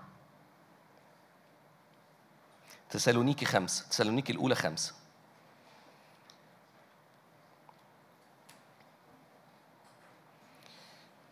وأما الأزمنة والأوقات فلا حاجة لكم أيها الإخوة أن أكتب إليكم عنها. يعني أنتوا لازم تكونوا فاهمين ده مش محتاج أن أنا أقول لكم. لأنكم أنتم تعلمون بالتحقيق أن يوم الرب كلص في الليل هكذا يجيء. في ناس بتقول إن يوم الرب ده ممكن يكون يوم الوفاة. صعبة الكلمة دي صح؟ بس ال- اللي عايش في الإيمان الكلمة دي مش بتخوفه قوي. آه، وفي ناس بتقول يوم البلية وفي ناس تانية متفائلين شوية يقولوا يوم الفرح فإن شاء الله في أي وقت كده هتفرح. ده معناه غالبا المفسر ده عايش حياته كلها عذاب فمستني يوم فرح. فاهمين قصدي؟ فإن شاء الله هيجي لك يوم الفرح كلص في الليل. ما مش هبقى نايم مش مش لا. تمام؟ هو الفكرة في إيه؟ اليوم الرب ده ليه كذا تفسير تاني أعمق وأقوى بكتير. من ضمنها من أحد التفسيرات فاكرين سفر الرؤيا؟ هو يوحنا كان واقف إمتى؟ ساعة لما الرب قابله. ده كان في يوم أحد أيام الرب. يوم محدد هيحصل فيه اختراقة غير عادية لحياتك. حياة يوحنا قبل اليوم ده حاجة وبعد اليوم ده حاجة خ... تانية خالص. من ناحية القوة من ناحية السلطان من ناحية الإعلان من ناحية كل حاجة. ففي يوم كده ممكن يحصل في حياتك يكون يوم فارق جدا يشقلب حياتك خالص. فلان قبل اليوم ده حاجة وبعد اليوم ده حاجة. لو اليوم ده جه وأنا مش صاحي وفايق هيعدي. هل هو يوم واحد في حياتي؟ مش ضروري. ممكن يكون واحد وممكن يكون ثلاثة أربعة عشرة. لكن الأكيد إنه بيجي. ولو جه وأنا مش مصحصح له مفيش حد غيري ده هيدفع الثمن حياتي كلها بدل ما كانت هتتشقلب هتكمل عادي وأقل من العادي. تمام؟ هكمل لكم الآيات. تمام؟ بيقول كده يوم الرب كلص في الليل هكذا يجيء لأنه حينما يقولون سلام وأمان حينئذ يفاجئهم هلاك بغتة. يعني مش بالضرورة الأحداث اللي حواليك تبقى شبه ال- ال- اللي حاصل في السماويات. كالمخاض للحبلة فلا ينجون. وأما أنتم أيها الإخوة فلستم في ظلمة حتى يدرككم هذا اليوم كلص واخدين بالكم الآيات؟ لو أنتوا عاي... عايشين للآخر لو انت عايش للآخر جوه ملكوت النور ملكوتنا إحنا اسمه ملكوت النور. لو انت عايش جوه ملكوت النور عمره ما هيجي لك لصن في الليل. هتبقى دايما جاهز ايا كان اليوم ده إيه. جميعكم أبناء نور وأبناء نهار. لسنا من ليل ولا ظلمة.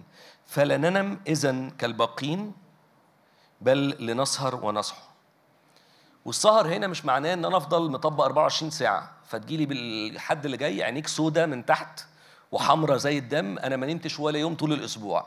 أنا مالي أنا مش دعوة أنا باكد أهو. السهر هنا مش معناه إنك تفضل صاحي طول الليل والنهار. السهر إنك تبقى مصحصح مركز فايق فايق. عارفين لما يقول لك مثلا إيه؟ أدي مثال كده عبيط شوية. مخابرات جاسوس عارف فايق مركز الساعة كام ودرجة الحرارة إيه وكل حاجة مصحصح لها. عارفين الحك... الحكاية دي؟ ومدرك مدرك كويس قوي إيه اللي بيحصل. فأنا دخلت أنام بالليل. سهران أو مش سهران مش ده المعنى. طب ما أطول ساعتين وأبقى ف... لا مش ده المعنى. اللي بينام بدري ينام بدري واللي بينام متأخر ينام متأخر عادي.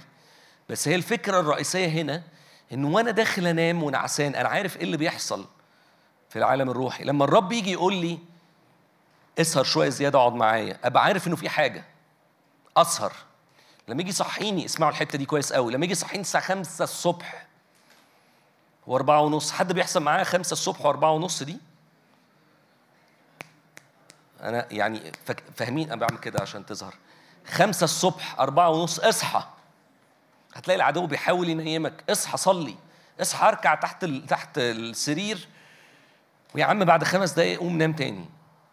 أنا متأكد عن تجربة إنه لو حصل ده مش هتنام. أنا أعرف ناس من كتر النعس قاموا وفضلوا يصلوا ونعسوا هما بيصلوا. صحي بعديها بثلاث ساعات مكمل صلاة.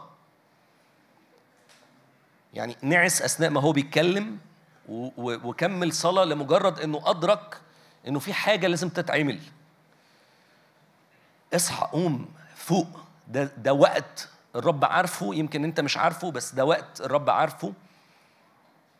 لازم تعمل فيه حاجة. صلاتك هتفرق هتعمل طفرة. خلوني أشرح لكم شوية حاجات مهمة قوي ليها علاقة بالأزمنة.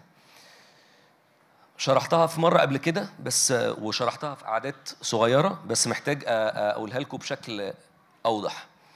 اولا جوه اليوم ال 24 ساعة في كام هزيع حد عارف؟ أربعة؟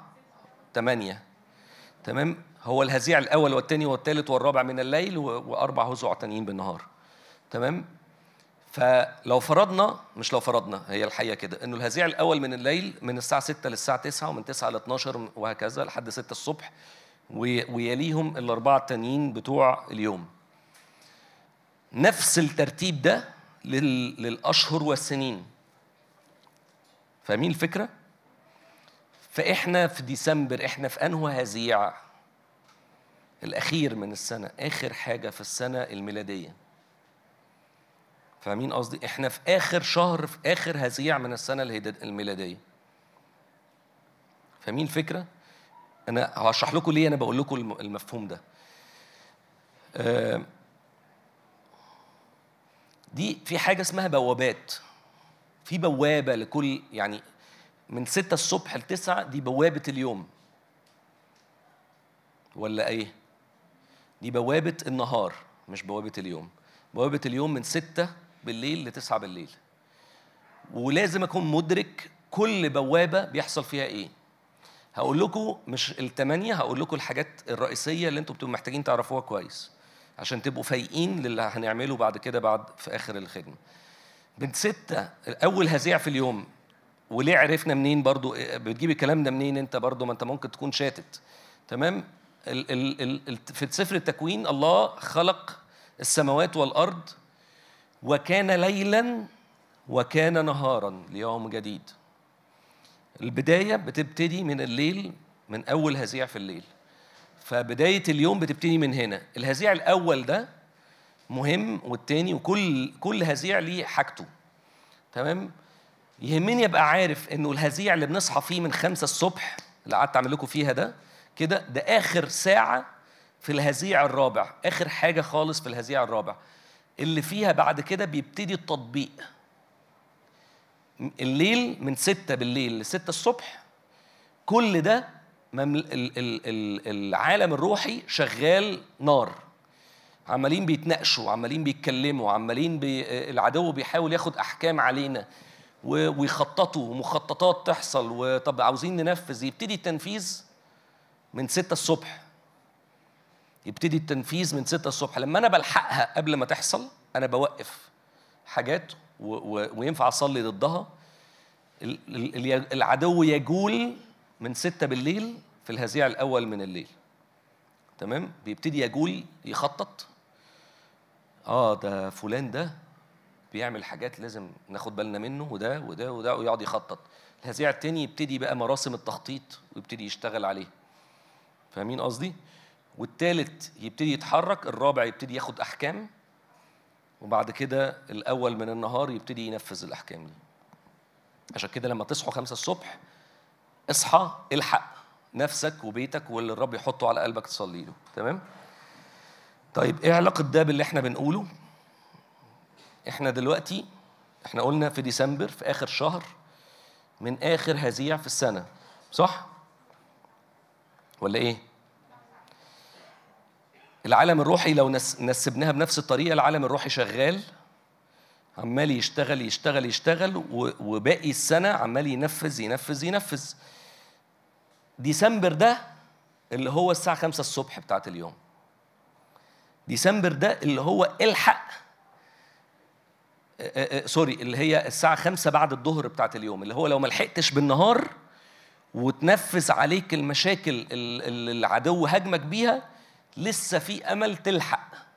تلحق 2023 وتجهز لأول هزيع هزيع التخطيط بتاع 2024 طب المسمى ده يتشبه بإيه؟ يتشبه بإيه؟ في صموئيل الثانية 11 ومن عدد واحد لو حابين تفتحوا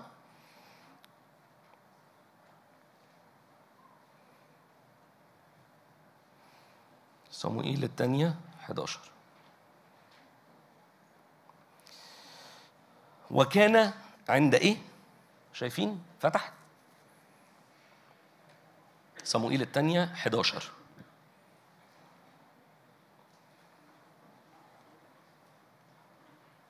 لا مش ميلاد يسوع لا.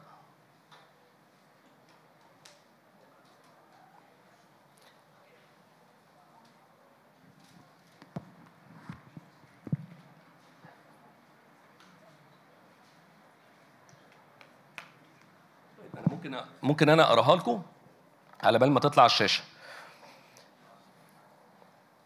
وكان عند تمام السنة عند تمام السنة في آخر السنة خالص بتتمم إمتى؟ في آخرها. وكان عند تمام السنة. اسمع بقى الجملة دي في وقت خروج الملوك. الملوك كانوا بيخرجوا في تمام السنة. أنتوا عارفين إن إحنا ملوك صح ولا لأ؟ إحنا ملوك وكهنة لله أبينا وأنا ما أنا ما جبتش الكلام ده من عندي ده كلام الكتاب. تمام؟ في وقت خروج الملوك. أن داود أرسل يؤاب وعبيده معه وجميع إسرائيل. فأخربوا بني عمون وحصروا ربة. وأما دا- داود فأقام في أورشليم. إيه اللي حصل؟ في وقت خروج الملوك شعب الله شعب الله واخدين بالكم؟ في تمام السنة في وقت خروج الملوك راحوا يحاربوا عشان هم شعب الله انتصروا. حلو. بس في واحد وللأسف ده كان الرأس اختار ما يخرجش. في تمام السنة. اختار يعمل اللي على مزاجه اختار يريح. إحنا كنا حكينا قبل كده احذر والراحة. اختار يريح. الطلعة دي أنا مش معاكم. أنا ظهري وجعني و... و... ومحتاج أطقطقه. وأما داود فأقام في أورشليم وكان في وقت المساء أن داود قام عن سريره زهقان بقى وتمشى على سطح البيت إيه اللي طلعك فوق. يعني أنا مش مصدق من كتر ما يعني بيت الملك ما تمشى في أي حتة. حبكت يتمشى على السطح من كتر الزهق طلع يتمشى على سطح البيت. فرأى من على السطح امرأة تستحم وكانت المرأة جميلة المنظر جدا. فأرسل داود وسأل عن المرأة فقال واحد أليست هذه بثشبع بنت اليعام امرأة أوريا الحثي؟ طبعا القصة دي ما تختفيش عنكم كلكم. بس اللي فيكم مش عارف إن هو خرب الدنيا. ودي كانت من أسوأ الأخطاء اللي عملها داود إن هو قرر يكسل وما يطلعش الحرب في الوقت اللي كان فيه لازم يكون في الحرب. لأن ده وقت خروج الملوك. فقرر إن هو في الوقت ده بالذات يريح مع إنه عارف وقت الأوقات والأزمنة لكن قرر إنه يريح وعمل أكبر كارثة في التاريخ. إنه زنى بامراه أعز. واحد من أعز أصدقائه وعشان يكحلها راح عميها وقتله باختصار تمام وخلص عليه وقتله كانت قصة سوداوية صعبة جدا وأثرت لأنه ملك أثرت على الشعب كله لما جاله النبي وقال له القصة اللي عارفينها بتاعت إنه واحد غني اخذ نعجة غيره والفقير والقصة دي كلها ففي الآخر هو قال يعني أحسن حاجة أقع تحت إيد الرب فمات ألوف من الشعب تقريبا كانوا 150 ألف على ما أتذكر يعني فدي كانت كارثة من الكوارث اللي أثرت على بيته وعليه وعلى كل الشعب اللي حواليه لأنه كان رئيس الشعب واخدين بالكم إيه اللي حصل؟ إنه لما ما كانش داوود الملك في المكان المناسب في الوقت في التوقيت اللي المفروض كان فيه يكون في الحرب حصل كارثة رهيبة والوقت ده فين؟ في تمام السنة في وقت خروج الملوك اللي أنا عاوز أقوله في النقطة دي التشبيه ده إيه؟ التشبيه ده إيه؟ إنه الشهر ده ده شهر تمام السنة صح ولا لأ؟ الشهر ده شهر تمام السنة لو أنت مش واقف وقفتك في المكان اللي المفروض تكون فيه طبعا هتقول طب هي إيه وقفتي؟ هنشرح دلوقتي. أعتقد إنه 90% هيكون في كارثة ولو ما كانتش الكارثة بحجم كارثة داوود فهي هتبقى إنه أنت مش جاهز ليوم الرب. مش جاهز ليوم الرب يخترق بيه ويصنع طفرة. الوقت ده برضو اسمه إيه من السنة بصفة عامة؟ الوقت ده عيد من الأعياد الرئيسية جدا عند آه، آه، اليهود. العيد ده اسمه عيد إيه بقى؟ اسمه عيد التدشين. اسمه عيد التدشين. يعني إيه تدشين؟ عارفين تدشين الهيكل؟ كانوا بيحتفلوا باليوم اللي عملوا فيه تدشين للهيكل؟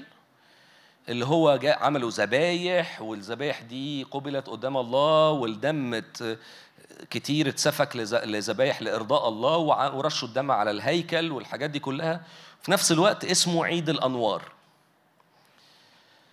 من ضمن الحاجات برضو اللي عاوز أشارك بيها في النقطة دي بالذات الرب عمال يتكلم كتير قوي طول الوقت وطول الترنيم والكلام ده كله ولقيت ميشو جاي بيشاركني برضو في النص بيقول لي أنا حاسس جدا إنه في الآية بتاعت الشعب الساكن في الظلم أشرق عليهم النور. كأنه الرب عاوز يقول أنتوا يا جماعة فوقوا أنتوا مملكة النور. ما ينفعش تبقى عايش في الضلمة. والنور هنا ليه كذا معنى. أحد المعاني الرئيسية نور الإعلان إنك يكون فايق وفاهم كويس قوي. أنت فين؟ أنت واقف فين؟ أنت واقف كملك في الشهر ده في السنة دي. واحكي لكم عن السنة الجاية بسرعة.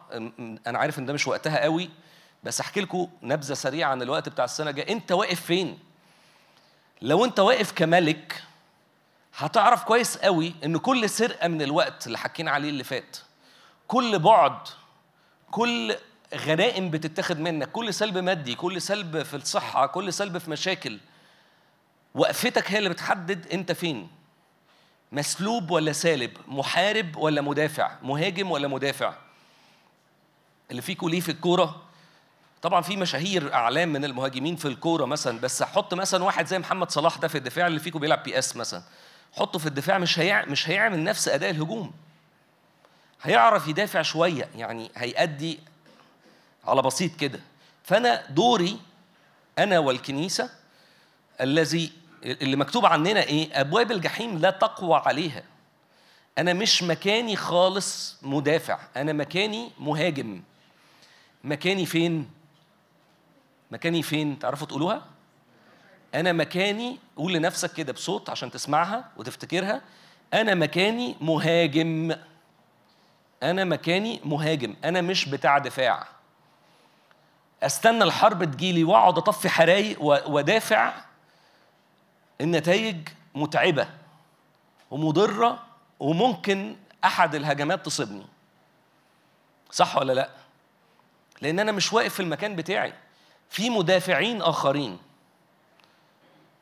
الله بي... عنده جنود هو بيخليهم يدافعوا عننا وإحنا صامتين. لكن أنا دوري فين؟ أنا دوري مهاجم. إيه علاقة ده بقى بشهر ديسمبر 2023 أنا محتاج أكون مدرك إنه في تدشين تكريس لحياتي. تدشين كان عبارة عن إيه؟ أنا بكرس هذا الهيكل وهذا البيت بذبائح حقيقية. إحنا ذبيحه عندنا بقت ذبيحة تكريس وتسبيح. مش بنجيب حاجات بأربع رجلين ونذبحها والحاجات ديت ويقول لك اذبح حاجة بأربع رجلين. إحنا مش في الحتة دي خالص. فاهمين قصدي؟ فأنا الحتة بتاعتي أنا هي تسبيحات الفرح تسبيحات شعب شعب الله. إن أسكن في المحبة. وأكون مسلح بسلاح الله الكامل علشان أقدر أهاجم صح. أكون مهاجم أكون جوه مجتمعي جوه كنيسة إكليسية. مش قصدي كنيسة اللي هو الكيان الأربع حيطان. قصدي إكليسية مجتمع أعرف أكون فيه بهاجم. زي فريق الكورة. ما ينفعش واحد يقول أنا فريق وأطلع هاجم لوحدي. في فريق كامل جواهم حد اسمه مهاجم. فاهمين قصدي؟ فده جزء يخص الزمن ده إنه في عيد اسمه التدشين تاني أول حاجة إحنا قلناها إيه؟ وقت خروج الملوك عند تتميم السنة. تاني حاجة قلناها التدشين وعيد الأنوار. تمام؟ ده اللي هو في الوقت ده من ديسمبر. والتدشين ده معناه عهد مع الله تبعية كاملة لله. والعهد ده فيه ذبائح أنا بقدمها. ورمز الذبيحة ده فيه دم ورمز الذبيحة هو الفداء إن أنا بمسك في فداء الله تمام؟ تالت حاجة بقى كنت عمال يعني أفتش كده طب 2024 دي فين الرمز بتاعها رب؟ يعني اعلن لي. حسيت الرب بيكلمني إنه قول لهم السنة دي سنة اليوبيل. وأحكي لكم ليه بقى سنة اليوبيل. على فكرة هي ما طلعتش بر يعني ما طلعتش بالروح كده أنا بالتقريب كده بالإيمان هتكون سنة اليوبيل وهاليلويا سنة اليوبيل. هي دي حاجة كويسة إن أنا أعمل كده. بس الحقيقة لو رجعت هتلاقي إنه اللي فيكم ليه في الرياضة يركز معايا ويشرح للي جنبه وللي ملوش أوكي؟ يعني أنتوا اشرحوا مع لبعض بعد كده. أنا هقولها زي ما هي وأنتوا اكتبوا ورايا. تمام؟ المسيح اتولد إمتى؟ حد عارف؟ من زمان. في واحد بيقول من زمان. كتر خيره. إحنا في 2024 داخلين على 2024 يعني من 2024 سنة. صح ولا لا؟ لا مش صح. مين ال... الله ينور عليك. الله ينور عليك. دي لحد من أربع سنين 2028 عندنا إجابة صحيحة هنا. فين اللي بيوزعوا الهدايا يا جماعة؟ هدية هنا أهو. لحد من أربع سنين كانت 2028 سنة فعلا لكن الحقيقة بقى بنسبة 90% دلوقتي اتأكدوا إنه هي 2000 30 2030 سنة. في فرق ست سنين في مجمع كده قعدوا حسبوا بالتقريب لما العلم تقدم قعدوا حسبوا لقيوا إن في فرق أكتر وكل ما بيتقدم العلم بيكتشفوا إنه آخر حاجة نسبوها لوفاة هيرودس الملك اللي كان بيدور على يسوع. من حوالي خمس سنين وكسور فهو تقريبا من حوالي ست سنين قبل تاريخ بدء الميلاد. يعني المفروض الفعلي دلوقتي للي بي بي بيمركز الفعلي دلوقتي هو اتولد إمتى بالظبط؟ من 2030 سنة. حلو؟ طيب هو ابتدى خدمته من إمتى؟ وهو عنده كام سنة؟ 30 سنة. يعني من كام سنة؟ 2000 سنة. ده كلكم بتوع رياضة ولا إيه يا جماعة؟ من 2000 سنة. من 2000 سنة ابتدى خدمته. تمام؟ نقرأ في افتح لي كده معلش لو 4 16 انجيل لوقا 4 16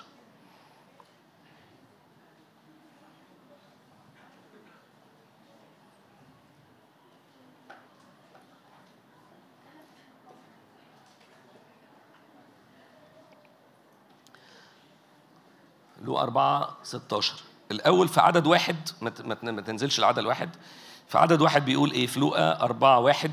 أما يسوع فرجع من الأردن وبيحكي قصة إن هو التجربة اللي هو بداية خدمته خالص والتجربة اللي مر بيها يسوع. ده في أول الإصحاح وبعد كده بيتكلم من أول عدد 16 إنه وجاء إلى الناصرة حيث كان قد تربى. ده في نفس السنة في نفس السنة الثلاثين من عمره اللي ابتدى فيها خدمته. وجاء إلى الناصرة حيث كان قد تربى ودخل المجمع حسب عادته يوم السبت وقام ليقرأ. هو كان معلم فقالوا له قوم اقرأ. وأكيد ده ما كانش صدفة. فدفع إليه السفر إليه سفر إشعياء النبي. اللي فيكم برضو عاوز يدور هي إشعياء 61 الحتة دي اللي هيقراها يسوع دلوقتي إشعياء 61 أوكي؟ فدفع إليه سفر إشعياء. مكتوب فيه إيه بقى إشعياء؟ 61 روح الرب عليّ لأنه مسحني لأبشر المساكين. أرسلني لأشفي المنكسري القلوب لأنادي المأسورين بالإطلاق وللعمي بالبص بالبصر وأرسل المنسحقين في الحرية وأكرز بسنة الرب المقبولة. إيه هي سنة الرب المقبولة؟ ويقول بقى يسوع يسوع لما يقول ما نراجعش وراه تمام؟ لو نبي قال ممكن نفكر طب كان قصده إيه؟ يسوع يقول ما نراجعش. تمام؟ ثم طوى السفر وسلمه إلى الخادم وجلس وجميع الذين في المجمع كانت عيونهم شاخصة إليه. شاخصة إليه ليه لأن هو معلم فأرى حتة فالمفروض يفسرها. فابتدأ يقول لهم إنه اليوم اليوم قد تم هذا المكتوب في مسامعكم دلوقتي دلوقتي تاريخيا بقى إحنا حسبنا اللقطة دي كانت من إمتى؟ من 2000 سنة. من 2000 سنة يسوع بنفسه قال اليوم دلوقتي سنة الرب المقبولة. دلوقتي دلوقتي سنة اليوبيل. بيحصل فيها بقى إيه سنة اليوبيل؟ نقرأ إشعياء 61 نسمعها بقى من إشعياء شخصيا. بس مش بصوته بصوتي أنا. تمام؟ بيقول إيه بقى؟ أشعياء 61 عدد واحد. روح السيد الرب عليا لأنه لأن الرب مسحني لأبشر المساكين. أرسلني لأعصب منكسر القلب. لأنادي للمسبيين المأسورين المقيدين.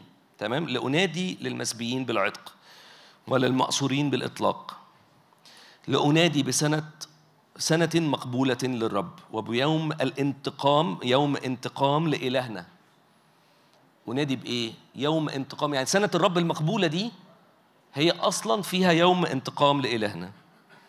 لأعزي لأعزي كل النائحين كل حد حزين أعزيه.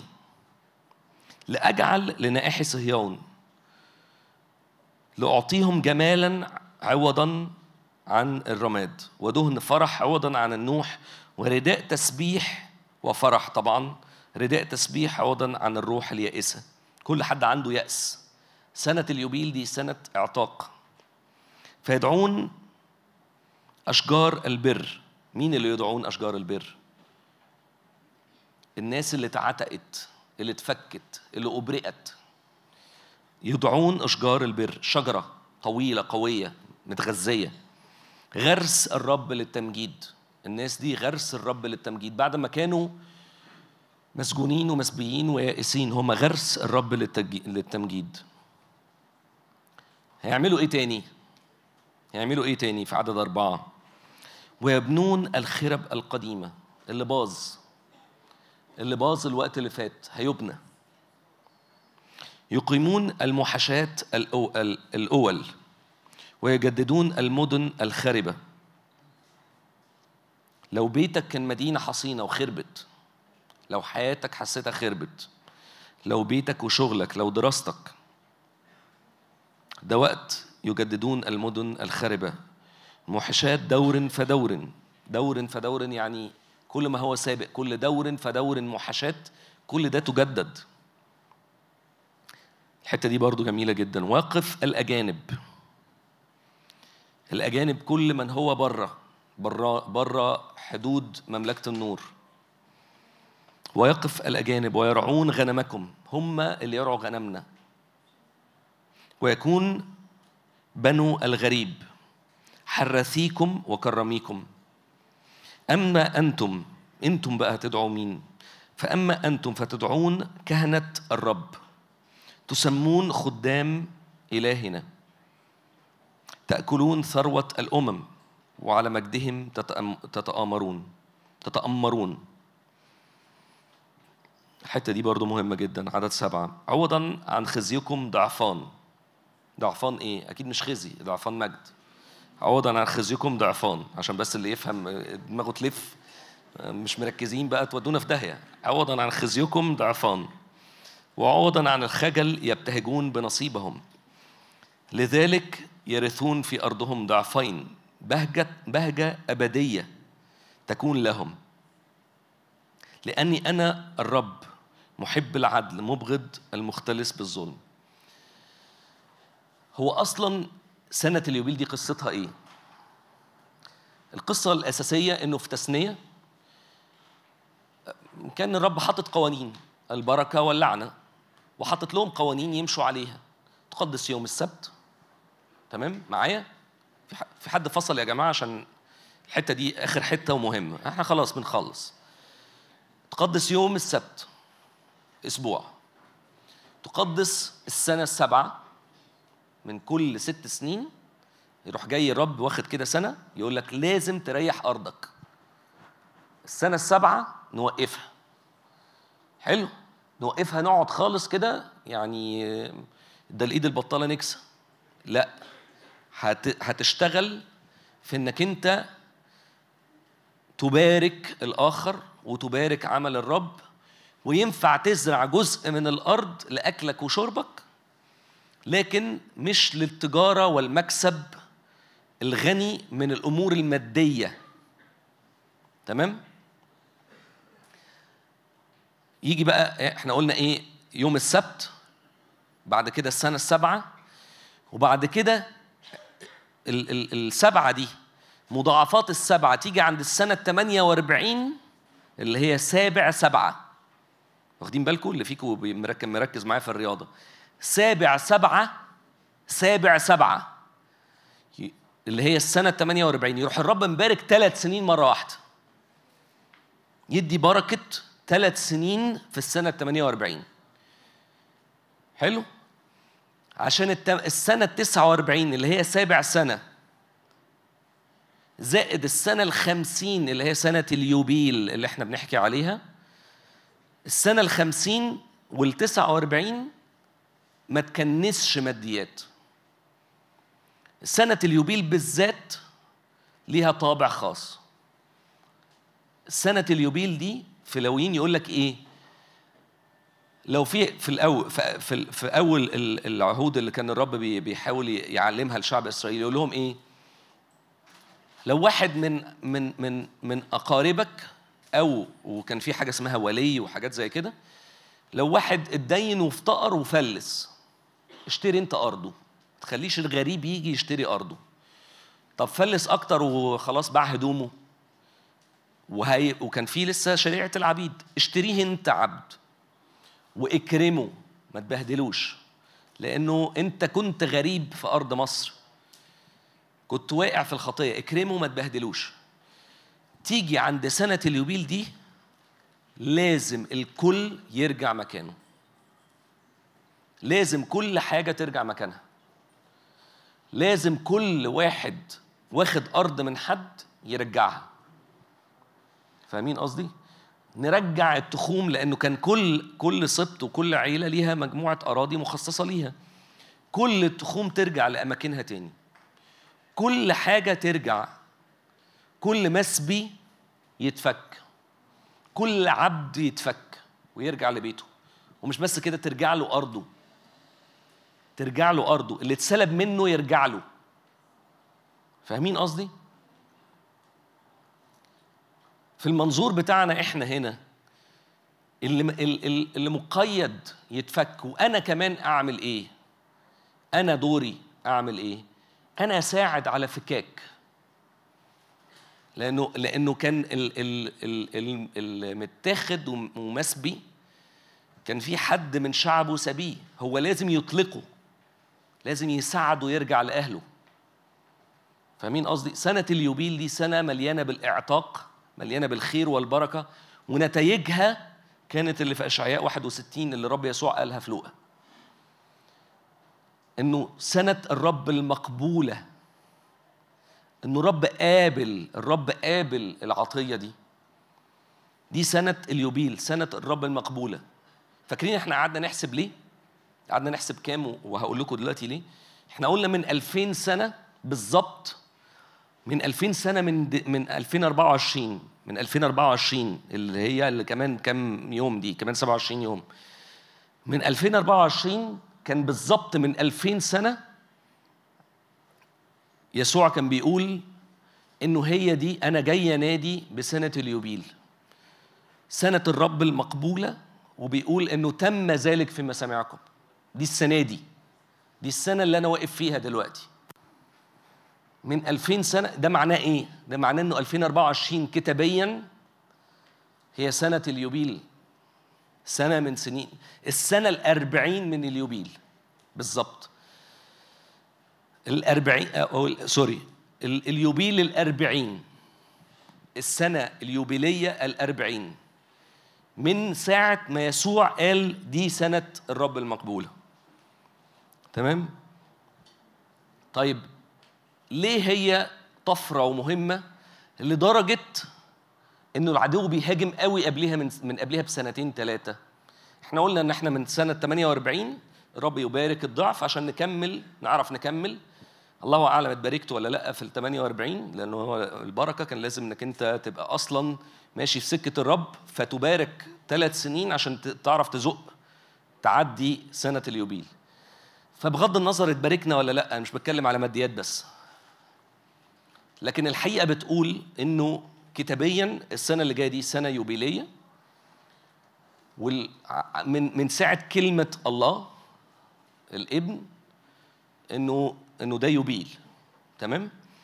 ومش أي يوبيل ده اليوبيل الأربعين. عارفين رمز أربعين ده جه كام مرة في الكتاب؟ عارف؟ كل حاجة كانت أربعين أربعين. موسى يطلع لل- للرب أربعين يوم فيتمم يتمم ويكمل ال ال الوصايا العشر في خلال أربعين يوم وينزل. موسى يقتل المصري فيقعد أربعين يوم أربعين سنة عشان يتمم تأهيله أن يكون حليما فيعرف يرجع يقود الشعب بقوة وي- ويخرجوا من أرض مصر ويدخلوا أرض الموعد. إيه تاني؟ الطوفان جه قعد أربعين يوم وأربعين ليلة. كل حاجة بيعملها الرب شكلها فيها إتمام كانت بتقعد أربعين هزيع فاهمين قصدي؟ كانت بت- بتكمل في خلال أربعين هزيع خدوا بالكم إنه السنة دي أنا ده مش مجرد تشبيه. أنا قصدت أوري لكم أرقام حقيقية إنه ده مش تخيل. ده مش آه آه عارفين في طريقة كده من طرق الوعظ؟ في ثلاث أنواع من أنواع الوعظ. في نوع منهم اللي هو بي بيسقط بيجيب ال- العهد القديم أو الجديد ويديله تشبيهات فنتشجع ونصدق والإيمان حلو. يعني حلو الطريقة دي حلوة. لكن أنا بتكلم دلوقتي على حقائق. يعني يعني مش مش قصدي اشجعكم خلاص. أنا قصدي أقول لكم على حقيقة. ده حصل. لو لو مش لو إحنا اثبتناها غلط مش هنخسر حاجة لو صدقنا صح؟ بس لو اثبتناها صح وما عملناش هنخسر كتير. لما يجي يوم الرب في سنة زي 2024 وتكون 2024 دي هي دي يوم الرب بجد وما ناخدش بالنا إنه دي يوبيل هنخسر كتير صح؟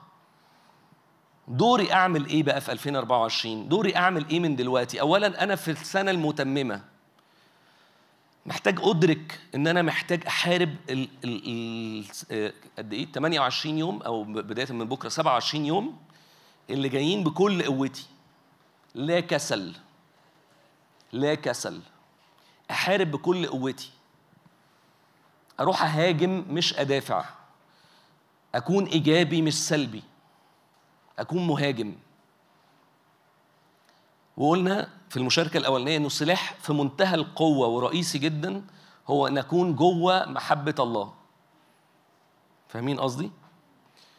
أكون مركز جدا إن أنا محتاج أكون في جسد الجسد ده بيحافظ عليا وبحافظ عليه. مش علاقة من طرف واحد هو دوري يسأل عليا وأنا أقعد. لا أكون في حالة من الشركة. إحنا قلنا قبل كده شركة مع الله شركة مع أخواتي الإكليسية. لأنه ده المنظومة اللي الله خلقها والتكوين الأصيل اللي يخليني أعرف أسلك في الوقت الصعب اللي جاي. ومش دوري ولا دورك إنك تدرك الأول العدو عاوز يعمل إيه وأكون رد فعل للعدو. هو المظبوط إنه العدو هو اللي رد فعل ليا. طب هو بيهاجم قوي ليه دلوقتي؟ لأنه عارف إنه السنة الجاية يبيل وعارف إنه 90% من شعب الرب مش واخد باله. طب لو أخدنا بالنا لو صدقنا. فاهمين قصدي؟ تخيل بقى كده تخيل إنه ده هيدلق الرب هيدلق سنة اليوبيل من العتق والإبراء والحاجات اللي قريناها في أشعياء 61 هيدلقها الوقت اللي جاي؟ وأنا صاحي ومصحصح واخد بالي وقررت ألقف كل اللي الرب بيدلقه من أول النهاردة لكل 2024 متخيل حياتي هتبقى عاملة إزاي؟ حياة كل واحد فيكم هتبقى عاملة إزاي؟ أنتوا متخيلين إنه إنه ممكن أنا أعيش فجأة يكون عندي قيود ومش وعمال أصلي ليها وناس تصلي لي ومش عارف إيه وفجأة عشان ده اليوبيل الفكاك. فجأة بقيت حر لمجرد إن أنا لقفت اللي الرب بيح- بيحدفه عليا بموجب قوانينه السماوية الكاملة. أراضي من من من الأمور المادية أراضي من الأمور الروحية أراضي من الأمور العملية في حياتي. مسلوبة. إرادة مسلوبة. فكر مسلوب. ماديات مسلوبة. أراضي مسلوبة. لازم ترد. ده وقت الرد. ده وقت الرد. طب هو يعمل كده ليه؟ عشان ده القانون وهو بيحبني بمنتهى البساطة. عشان ده القانون وهو بيحبني. ده الوقت قد جاء الوقت ده الميعاد اللي فيه لازم يحصل فكاك. ده الوقت اللي فيه لازم أكون مدرك إن أنا تحت طائلة مملكة النور حتى لو أنا عايش لسه في العالم اللي يتبع أغلبه مملكة الظلمة. لأنه أشرق نور الله. جه الوقت اللي فيه إتمام كامل حد سيف كده. إتمام كامل. هو ده الجيل اللي المفروض يكتسب الاكتساب ده ويصدره للي بعده واللي بعده. طب لو ما عملتش كده هعمل إيه؟ هلف لفة كمان. أنتوا عارفين إنه السبي كان بسبب إن هم لم يعني ما احترموش السبت؟ حد عارف القصة دي؟ الكتاب بيقول كده إنه السبي خلص لما أكملت الأرض ثبوتها. ففي سبعين سنة ضاعوا من حياة الشعب بجيل كامل بسبب إن هم ما احترموش شريعة السبت فتم سبيهم لحد ما أكملت الأرض ثبوتها ورجعوا. فاهمين الفكرة؟ لو جوانا سؤال طب وكل الناس اللي بره عارفة؟ مش دوري. دلوقتي. مش مش مش مش دوري. مش لازم أشغل بالي الناس عارفة ولا لأ. أنا أبقى عارف وأصلي للي حواليا إن هم يعرفوا ولا يسلب منهم شيء ولا يضيع زمن افتقادهم. إخواتي قرايبي اللي فيه خلاف ما بينه وما بين قرايبه أو قرايبه بعاد أو أختي بيني وبينها مش ببان الحداد أو أخويا مش عارف الكلام ده كله. أصلي له. هو مش مدرك أنا مدرك. أصلي له إنه ما يضيعش منه زمن افتقاده. سنة اليوبيل زمن افتقاد خطير في حياة شعب الرب خطير.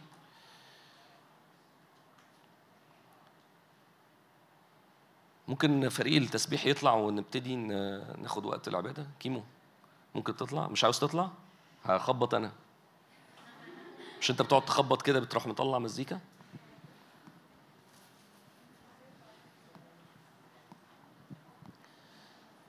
محتاجين جدا نفهم إنه خطير خطير إن أنا أفقد الزمن ده.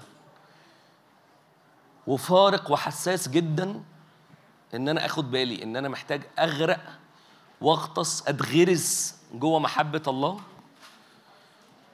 وأمتلك السنة دي أمتلك سنة اليوبيل أمتلكها من دلوقتي.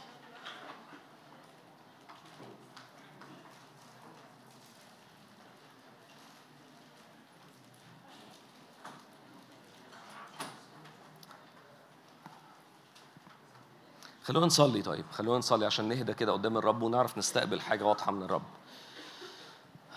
يا رب إحنا بنشكرك يا رب على كلمتك بنشكرك يا رب على معيتك. بنشكرك يا رب لأنك هتساعدنا إن لا يفقد مننا شيء. بالعكس كل مكتوب لينا من إبراء وتحرير وحرية وقدرات مختلفة يحقق بالكامل. أنتوا عارفين حتى القدرات الروحية اللي عارفين زي ما الكتاب كان بيقول كده في صموئيل؟ كان بيقول وكانت كلمة الرب عزيزة.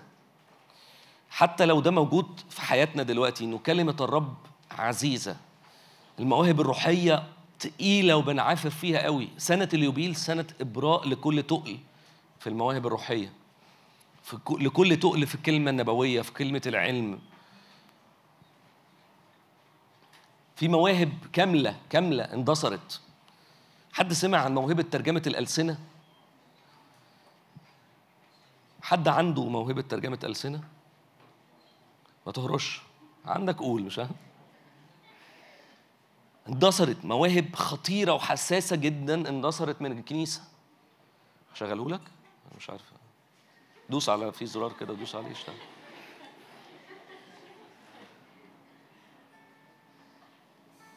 في مواهب كاملة اتسلبت أراضي وقعت. مواهب كاملة اتسلبت من العدو. ده وقت ترجع عشان السنة دي سنة اليوبيل. الوقت ده من النهاردة.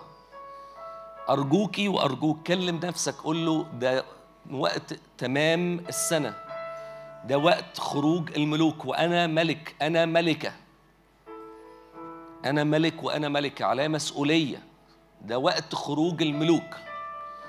أنا جاي أخرج للحرب بكل قوة عشان لازم السنة الجاية تبقى سنة اليوبيل والإعتاق الكامل ليا ولكل إخواتي اللي أنا أعرفهم.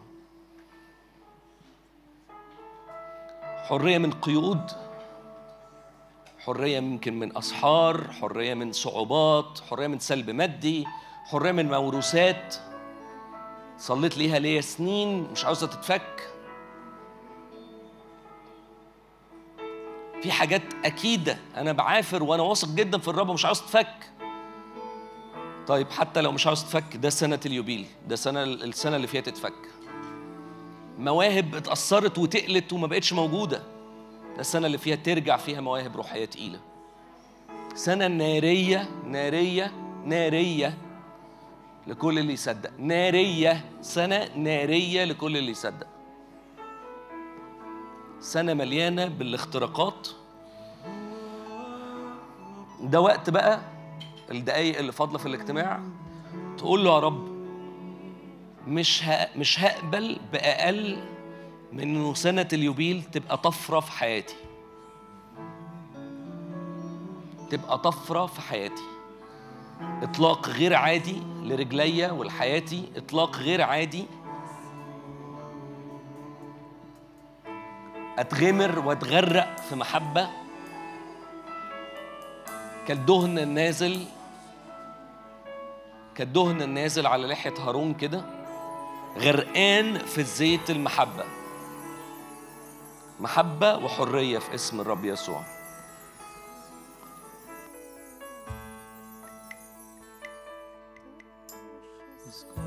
قد وجدت نعمة في عينيك أرني وجهك أرني مجدك. لأني قد وجدت نعمة في عينيك أرني وجهك أرني كنت كنت قد وجدت نعمة في عينيك. أرني وجهك أرني مجدك. تدعوني حبيبك تدعوني صديقك وكل ما في قلبك تريد أن تخبرني تدعوني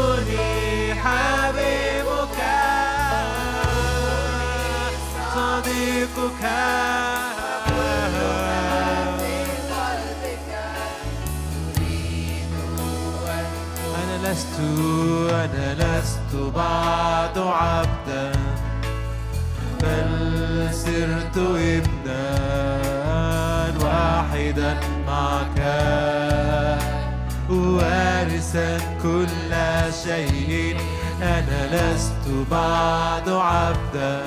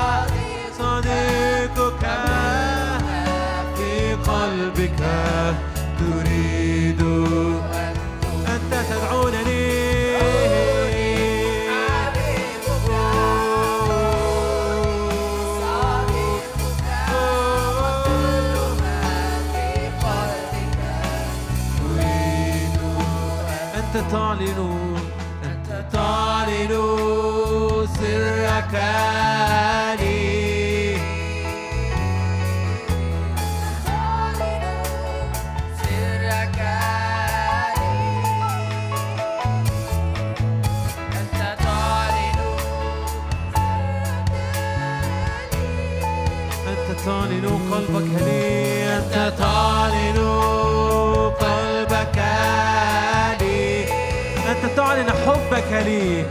أنت تعلن حبك لي. أنت تعلن حبك لي. أنت تعلن قلبك لي. قلبك لي. أنت تدعونني.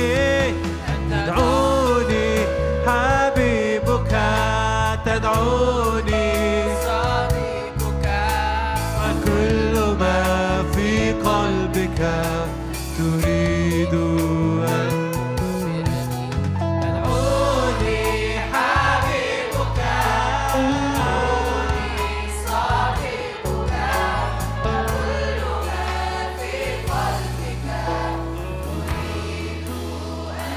اسمع كده الرب عاوز يقول لك إيه لكل طالبي السنة دي وكل طالبي محبة الرب. برضه في أشعياء 61 اللي فيه الكلام اللي كنا بنقوله على السنة المقبولة. من عدد 8 لأني أنا الرب محب العدل مبغض المختلس بالظلم. يعني الرب مش بيحب الظلم. لو في ظلم حصل في حياتك كتير اعرف إن الرب مش موافق وده الوقت لو بتقول لحد إمتى ده الوقت اللي فيه الرب بينفذ قضاءه على الأرض؟ وأجعل وأجعل أجرتهم أمينة وأقطع لهم عهدا أبديا. لمين؟ لينا إحنا. ويعرف بين الأمم نسلهم. نسلكم هيعرف. وذريتهم في وسط الشعوب. كل الذين يرونهم اللي يشوفوا بس اللي يشوفنا يعرفونهم أنهم نسل إيه؟ نسل باركه الرب. يا بخت يا بخت يا بخت اللي يتقال عليه اللي يقبل ويمسك في الوعد ده إنه أنا نسل باركني الرب.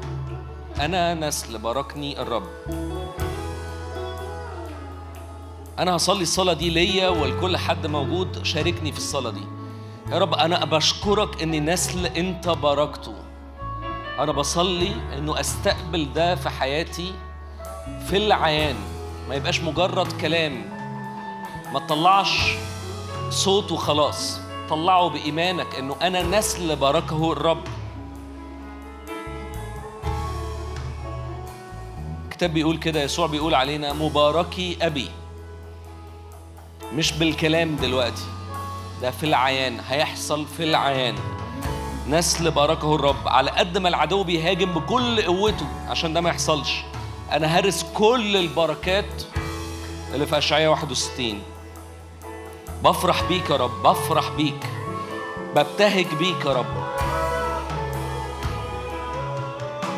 تلبسني ثياب البر والخلاص. بفرح بيك. تلبسني ثياب البر والخلاص يا رب.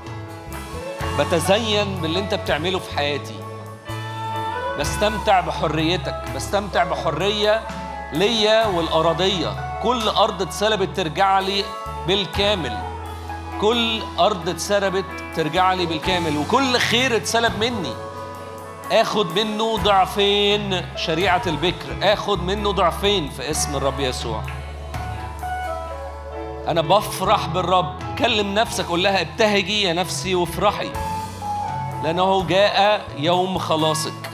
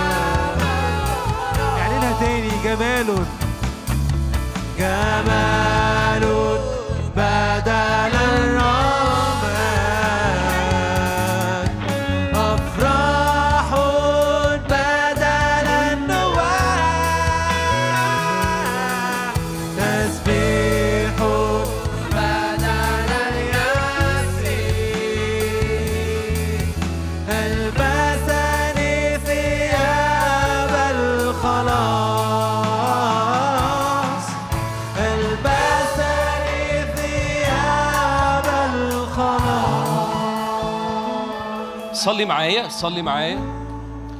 يا رب أنا بعلن دم يسوع المسيح على حياتي على كل أركان هيكلي. بدشن هيكلي من تاني بحتفل بنور يغطي قلبي وحياتي. بجدد عهدي معاك بجدد عهدي معاك بجدد عهدي معاك. دم يسوع يغطي حياتي دم يسوع يغطي فكري ويغطي ذهني يغطي مشاعري. يغطي كل خوف فيتحول ويهرب. يغطي كل انزعاج يغطي كل لخبطة.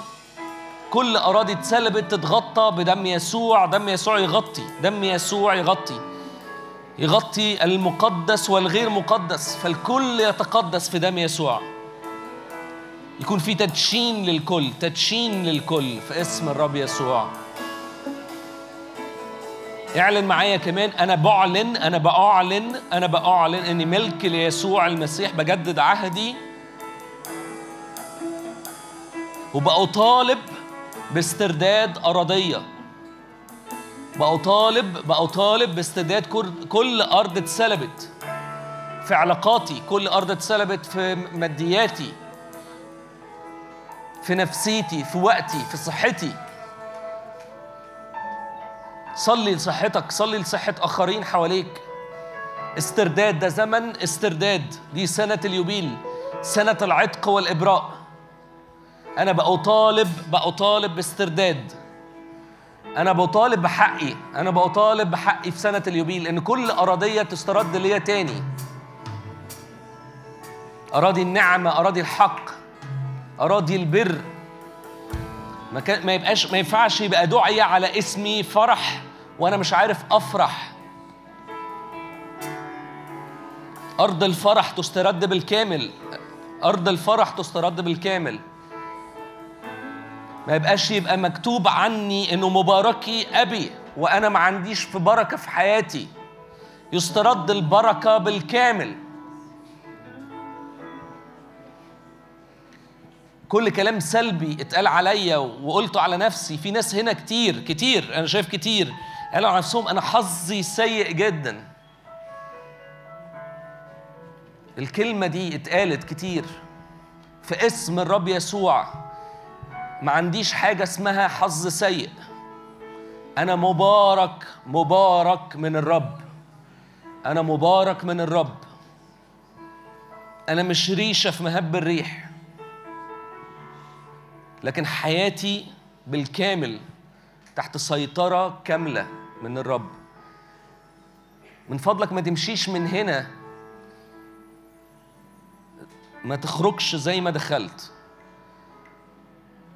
تعمل كده إزاي؟ تمسك في الرب تقول له يا رب حتى لو جواك مش قادر طلع صوت قولها بالعافية.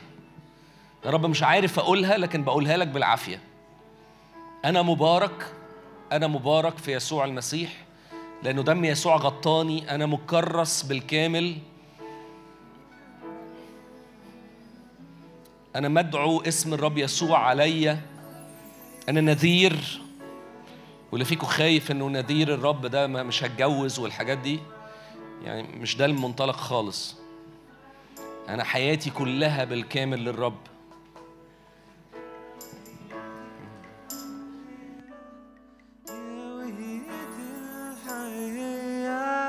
واحد معاك واحد معاك.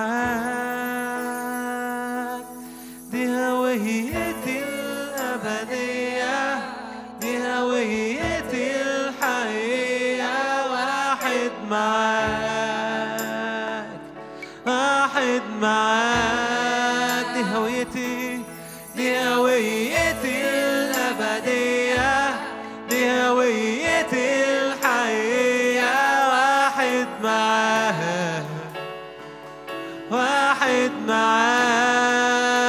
يفصلني عنك من يفصلني عنك من يفصلني عنك. لا موت ولا حياة ولا خليقة أخرى من يفصلني عنك من يفصلني عنك. لا موت ولا حياة ولا عيلة تاني من يفصلني؟ من يفصلني عنك يسوع من يفصلني عنك. أبرع جمال.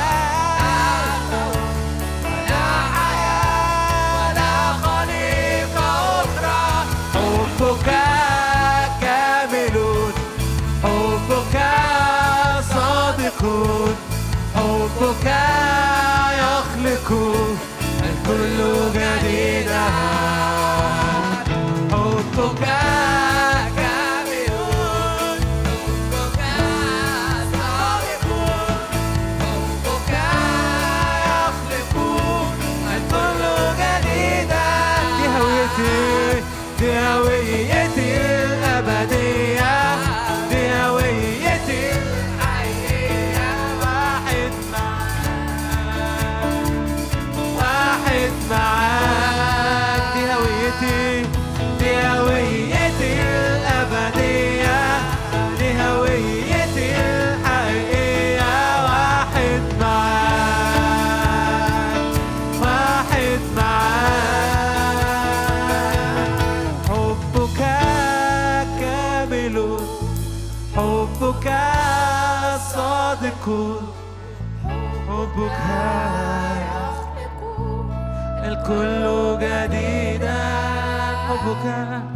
حبك.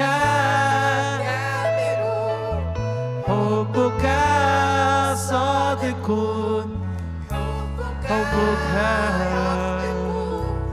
الكل جميلا لما الدنيا تضيق عليك قوي وتحس إن الدنيا بقت صعبة افتكر دايما إن حب الرب كامل لحياتك وليك. حب الرب متجدد ما بيخلصش. كل يوم هو فريش اغرق في الحب اغرف منه. لازم أنت تروح. للحب وتتملي منه. هو ده قوتك وهو ده سلاح حمايتك الوقت اللي جاي. سلاح قوي جدا ده سلاح حمايتك وحمايتك الوقت ده. يا رب بشكرك على كل حد هنا. بشكرك يا رب على الوقت ده. بشكرك على حضورك في حياتنا. بصلي إنك تكمل معانا كل يوم الأسبوع اللي جاي. بعلن حماية دم الرب يسوع المسيح على كل حد هنا. معايا سندة حماية عليكم في الطريق في دخولكم وخروجكم. حماية عليكم في أشغالكم في جامعاتكم في دراستكم وعلى أذهانكم وعلى الامتحانات اللي جاية في اسم الرب يسوع. بركة ونعمة وحق الرب يحميكم أمانة الرب وقضاؤه يحميكوا ويحفظكوا في اسم الرب يسوع المسيح. ليك يا رب كل المجد.